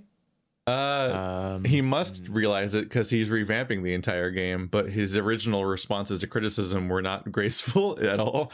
Uh, Yeah. Very smug, like nobody gets it and stuff like that. But then here he is rewriting his entire game, so it seems a lot like he might have come to terms with some of it. But who knows? I, Do I you think that AAA uh, games like Battlefield what 2042 have no excuse to be this so bad? have no excuse. they do have an excuse? They're AAA games. well, that's that's the symptom. That's not an excuse. But yeah, the games are so bad. It, it's really awful and stupid that they're so bad. Because yeah, like indie games dance circles around them in many cases, not with the same production values, but like there's so many well-made projects all the time that it's I am perpetually just perplexed by the fact that like the biggest media companies doing the biggest things on a in each of their fields like Game of Thrones on TV and Star Wars and movies and uh like stuff like Battlefield and Cyberpunk and a lot of stuff like that where it's like in many cases you have ungodly number of people to throw out a project and you have access to the most like the best resources in the world and the most talented people and there's no there's just no reason for things to turn out the way they do. Like at some point it has to be like top down mismanagement on the highest level. Like there's just a a fundamental problem in how these companies are structured where the most powerful people just make the worst decisions and manage the entire company badly but clearly get away with it because they hold all the power. And so it's like they're not they're, it, it completely throws away the entire idea that capitalism is this like this fucking meritocracy at all because the, all the most powerful companies are, are have just been shitting the bed for the last like 10 years in so many ways. You're like but you literally have a formula to follow and you have access to all of the talent people you bought all of them what the fuck are you doing how is this such a struggle like, I know that video game development's hard, but they know how to do it, and they have all the people and the money, and can literally just follow their own fucking blueprints, and they fuck up this bad. But it's on They're not trying to be creative. It's working exactly as intended. It doesn't matter if the games are shit. That's the ultimate thing. Because whenever there's consequences, none of the people that actually make money, none of the people that actually are power face consequences for the game being bad. All the people under them that didn't make the game bad are the ones that are most likely to be fired and liquidated and thrown around and shit and have to deal with all these life changing things where they have to pick up and move across the country for their new job. Whereas like the Bobby Koticks and shit, like who gives a fuck? Like they, they're gonna they're gonna make so much money and then they're gonna sell their company to make more money. And even when they're losing money, they're making money. Fuck you. yeah. Yeah. I Yeah. mean that's the that's like, yeah, that's the capitalism whole appeal. breeds innovation. no, it doesn't. It's like, especially Sure in video does. games. Uh, Well, it doesn't do unreg- I mean, anywhere, but especially in regulated video capitalism does. It absolutely No, it does. doesn't. Yeah, absolutely it does. The problem is that if you if you The do, only if you allow how, how do you how do you allow innovation when you have like a company allowed to just homogenize uh and eat smaller developers like EA who makes Battlefield? Like who actually makes Battlefield is like the right question here. What team, what company is sitting there making it because you could say EA, Nebulous. but like It's what what nebulous. is the company that like what is the actual development team making that game? Because I imagined Dice that was once known for making games with personality, like Mirror's Edge, and then they just got all Right. those edges 'Cause- 'cause sanded I right imagined- off. Now I they're- imagined there like, was- make make Call of Duty the heist or whatever it was called. I imagined that there was probably a company at some point that was not scummy about their existence, that created good games that people enjoyed. And someone came along, scuttling their stupid fat wads of cash around, and went, huh, you're doing things that make money. And I need more of that so I could scuttle around better. And so they just went, mine. And then they went, now you're going to make whatever I say, but it's always going to be profitable because I bought you, right? And then when it's not, because it won't be, because that's not how making video games works, then it turns into all of the talent, the best that they can buy, usually vacating and leaving and going somewhere else, or losing their will to create. Thus, you have a worthless asset. It's just, yeah, your best. It's it's like again, if you just if you just stop letting people merge, it's fine if game companies just die out it would be fine if like Rare fizzled out in the 90s and didn't come back come with us into the 2000s because it's better than like grabbed by the ghoulies and like that's kind of like a it, it what is what is the point? Like what's the point if all you're going to get at the end of the day is like Keith's talking about really bad management managing companies that once made good games whose names are going to be on the boxes of garbage products and then you as the consumer Yeah. goes oh that's weird. What the hell happened? I remember loving games from them. And you have to like play a math equation going like oh well it was actually because someone Mhm. added an addition of this company into this mix. That's what ruined the formula. Oops the sauce is bad And then also every single company you've ever loved is a fucking ship of Theseus because the top-down Yeah. management has an adversarial relationship with everybody that actually works there, and pretty much every they just actively bleed comment. Uh, they actively bleed uh, talent. Like I think it's Yeah. I think it was literally my once upon a time favorite game developer, BioWare. I think they're the ones that literally gave me the term stress casualty, which is the worst thing I've heard. I hate that. I hate that whole Mhm. thing. Oh my Mhm. god. And like my Yep. fucking like you and you bet that like in my if it ever gets finished, the fucking script for uh Kingdoms of Amalur has this like I did the whole intro about the the company's history again and how weird that is, but there's stuff to dive in there about how fucked up stuff happened there, like how uh I mean he's he I'm sure he's rich, it doesn't really fucking matter, but like R.A. Salvatore never got paid because they just didn't ever pay his fee because they literally just went bankrupt and fuck you and all of their and all their employees get uh, just scattered to the winds and then uh, as recently as last year, they finally got their final paycheck, but it was only 14% of their final paycheck, and they tried to reach them at their address that they lived at when they worked there in an industry where people regularly move whenever they get a new job, which was all of them because they were all fired. Mm-hmm. So, like, none of them live there anymore, you dumb shits. What the fuck? What a token weird. In, like, I'm sure, I'm happy that game developers that got fired once upon a time got some money during the pandemic and so on for a thing that they should have. Like, it was For their their wage, it's wage. It's wage theft. Like, it's it's it's Yeah. money they were already owed, uh, which is deeply fucked up. But uh, have it being such a tiny, insulting amount of money and then also like them just failing to give it to them correctly because they just it's just like it's what a fascinating fucking mess and yeah the, the, the games the game is sold with ra salvatore on the cover as a selling point even though he wrote none of the game he wrote the history for the mmo that the game was retroactively made to be in the universe of and he was never paid oh my god, game development's a fucking nightmare. I'm so happy I didn't follow through with being in it. Jesus Uh, yeah. Christ. Yeah, it's a it's a The- weird it's a weird industry. Um, but I think I don't know. I think uh, I I I think there was a heyday, and that was back when there was just a lot of game companies. Back when there just was so many of them, you would have a lot of access to uh, really interesting, unique, good products, which is what we're we're seeing like a renaissance of that now with indie Yeah, developers. It was a lot now less, it's the lo- a lot less gross when there was like 12 dudes making a game. Yeah. Um yeah, yeah, there's a lot less uh problems. But the um uh but yeah like i think as as the tools become more efficient and again because there's more ease of access and more people can get into the market then suddenly you have competition you have good games you have people like i don't get it. How come i invested 500 million dollars in making halo infinite but it didn't outsell fucking uh, some one dude's weird furry simulator? What happened here? What did i how did i fail?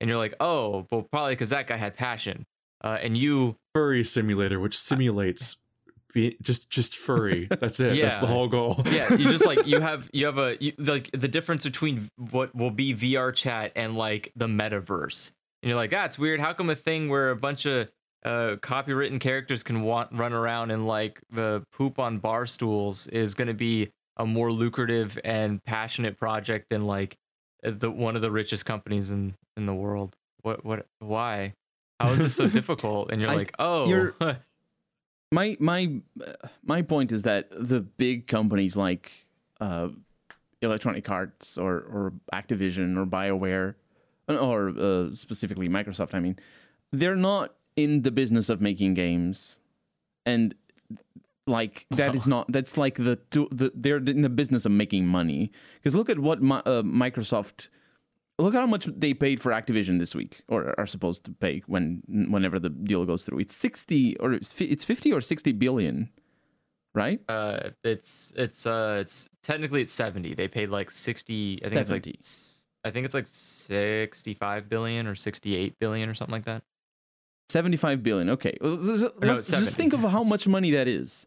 That's equivalent of making a thousand seventy million budget video games. Well, remember, it's also not real money.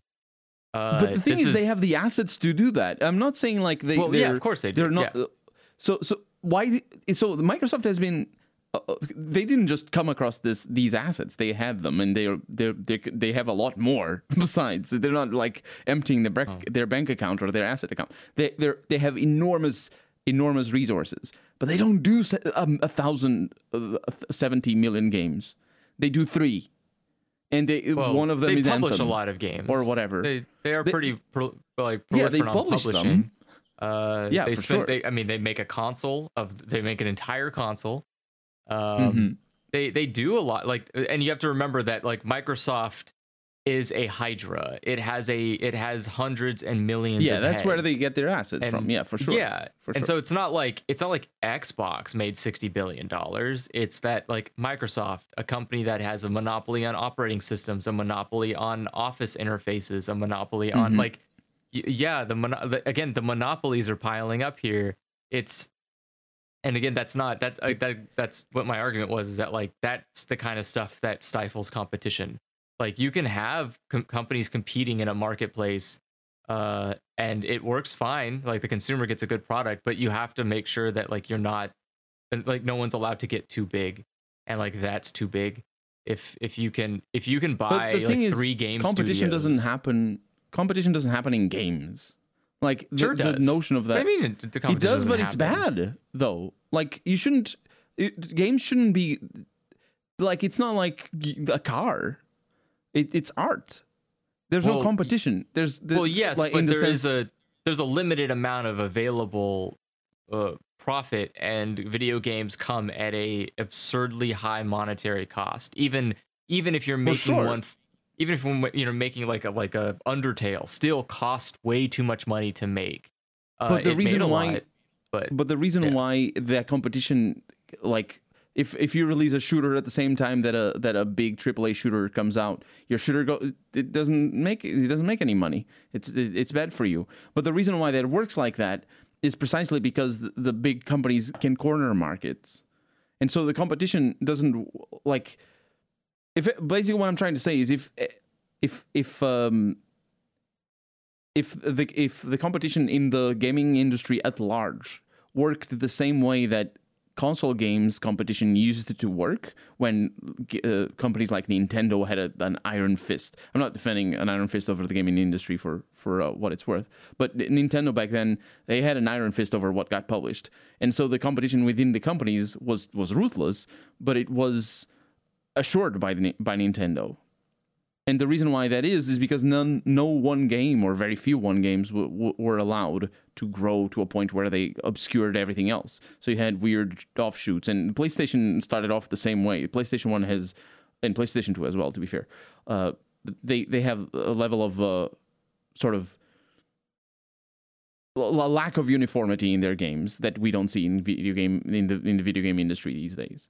And I'm saying that uh, obviously not as a game developer, but the my point is if if games were supposed to be art, if they were supposed to be like what I'm saying is think of movies. Movies compete with each other, right? But we don't talk about it like that because it's not the primary aspect of a movie. We don't no, make we a definitely movie talk to be about it like that.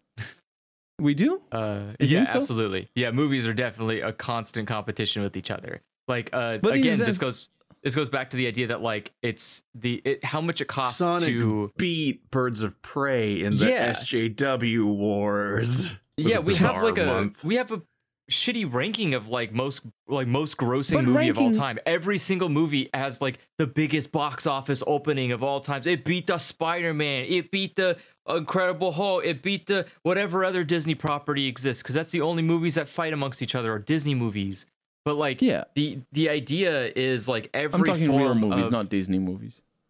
I'm, but regardless, even if you okay, fine, you pick like I don't know whatever stupid shitty romance drama that came out last week. I'm sure there's one. You can probably pick one. Uh, probably yeah. that that probably had a very underperforming box office compared to blah blah blah blah blah. Like that's how it's always framed because art there there's like art and then there's commercial products and like art isn't. Uh, but you see what I mean, but on- though the- I understand. You're Yeah. right. You're right. What you're saying is absolutely right. But there's a difference, though. There's a. It's not the same level of comfort. It's not. We don't. Video games do compete with each other in the current market, but but the end result is that I'm gonna make your game but better, or I'm gonna ma- take your all of your ideas like uh, Slay the Spire, and I'm gonna do a rehash that can at least make some money for me. And that's the that's what happens. Like my personal and- philosophy is art can't be bought. You cannot buy art. Uh, you can buy a product. Uh, but art is something that someone makes generally for themselves, and it's something that they uh, maybe will share with others. But the monetization aspect changes it. It's still art. Changes, Games yeah. are still pieces of art, but it changes the dynamic of it. Like I, Mhm. uh, Yeah. you can look at you know you can look at a renaissance painting and it was paid for. Like someone paid to have that thing made. Or you look at a commission like someone commissioned art to be made. Um but that's still different. That's still not a product. Like when you commission art you an individual are getting something made for yourself. It's still a piece that isn't that is relevant only to you. Like it i don't know having having someone like guzzle down 25 hot dogs in uh in an immaculate painting in hell is like going to be something that maybe you care more about than the general populace.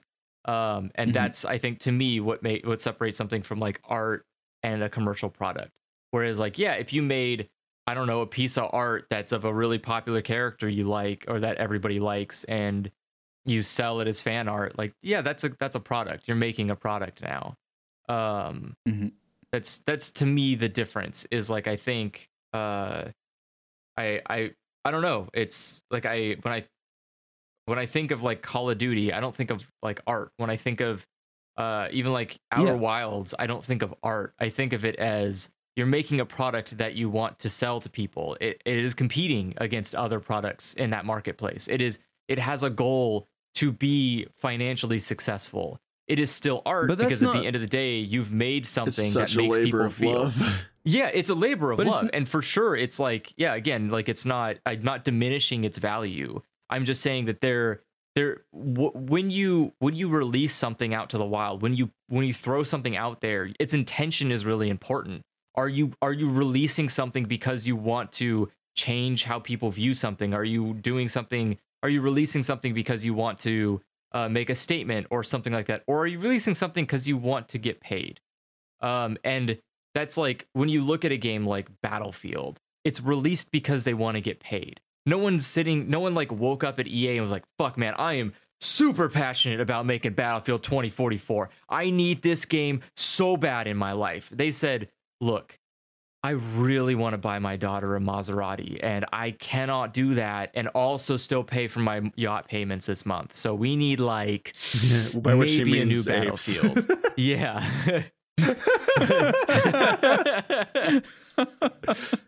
I need you to Uh, buy all like right. six of these monkeys, but like, yeah. All right, we, got, we got to wrap up soon, I think. but yeah, Got through a whole Uh, bunch of questions. Man, YouTube showing you your stream stats is depressing. I, normally can't. what? I normally don't What, see like them the real time stats? as much. Yeah, I don't. re- I normally don't look at them because I'm playing a video game, but I'm just Not staring at this active. thing, and I'm like, oh, stop, Jesus. There's, there's always the weird stat yeah. about like you got a billion playbacks, but only 20 people are watching, and then it's like the average watch time is three minutes, and it's like you would stream for three hours, and the average watch time is three minutes. Everyone just pops in for a second. But I've banned like 10 bots today. That and I'm I'm like, how many like legit like how many of the playbacks I wonder that spam and then drive down the average watch time are just random weird bots that are just coming in Yeah. to try to spam a random comment and leave. Like, I wonder what percentage of online traffic isn't even people. Like that's I'm That's accidentally introducing I a was- topic. Whoops. Yeah, that sorry, I, I'm not gonna get into it. That's what I was about to Yeah. just mention was that the bots are really what drives down those stats, and the stats become worthless Yeah. because of it. But yeah, yeah, Mm. and the, and they'll do nothing about it. and it's then funny because it's only a problem stats. on YouTube, so it sounds like maybe Yeah. YouTube just isn't doing their fucking job. Yeah, It's true, No, the, the current yes. bot. There's always a current bot trend of just like one type of comment that just happens too much, Yeah. and then YouTube. And then, of course, this is the type of thing that YouTube's fucking dashboard would be like, "Hey, man, uh, not performing like you used to. Uh, we should feel bad about that. We have the power Okay. to fix that because we're the algorithm. But you should feel bad. Please, please read this dashboard about all the way you're uh, always you're underperforming in ways that you can't control. Yeah, it's not like you made less content this month, which could be its own level of toxic, but it's like, no, your content just didn't perform as well. And it's like, yeah, I wonder who controls that, buddy. yeah. but anyway, good night, everybody. We answered a whole bunch of questions. If you want to answer a question, if you want to send in a question, you send it to dialogue choice podcast at gmail.com, spelled the way that the show is. If you type it wrong, it's, we're not going to get it. I think we have like two emails to get to still, basically. That's true. but look at all these questions we didn't Uh, answer. Take some one of these, them steal is- them, one steal of them, them right is that now. one I chipped at. That was the. I'm not. I'm not. especially, especially since a decent number of them I skipped on purpose. the wow. uh, one of the emails is still that one that has like 20 questions in it. I don't remember where we left off. I We'll might just move. I just, you know what? I'm just gonna put it in the answered. f- I, no, I'm putting it in No, the answered folder. It's we gotta gone now. finish it. Bye. we gotta Gone. finish it. We got we got through most of them. He can email us again if he has questions. Make 50 more questions. Email us back. The end. Brutal. Good night, everybody. Bye. Goodbye.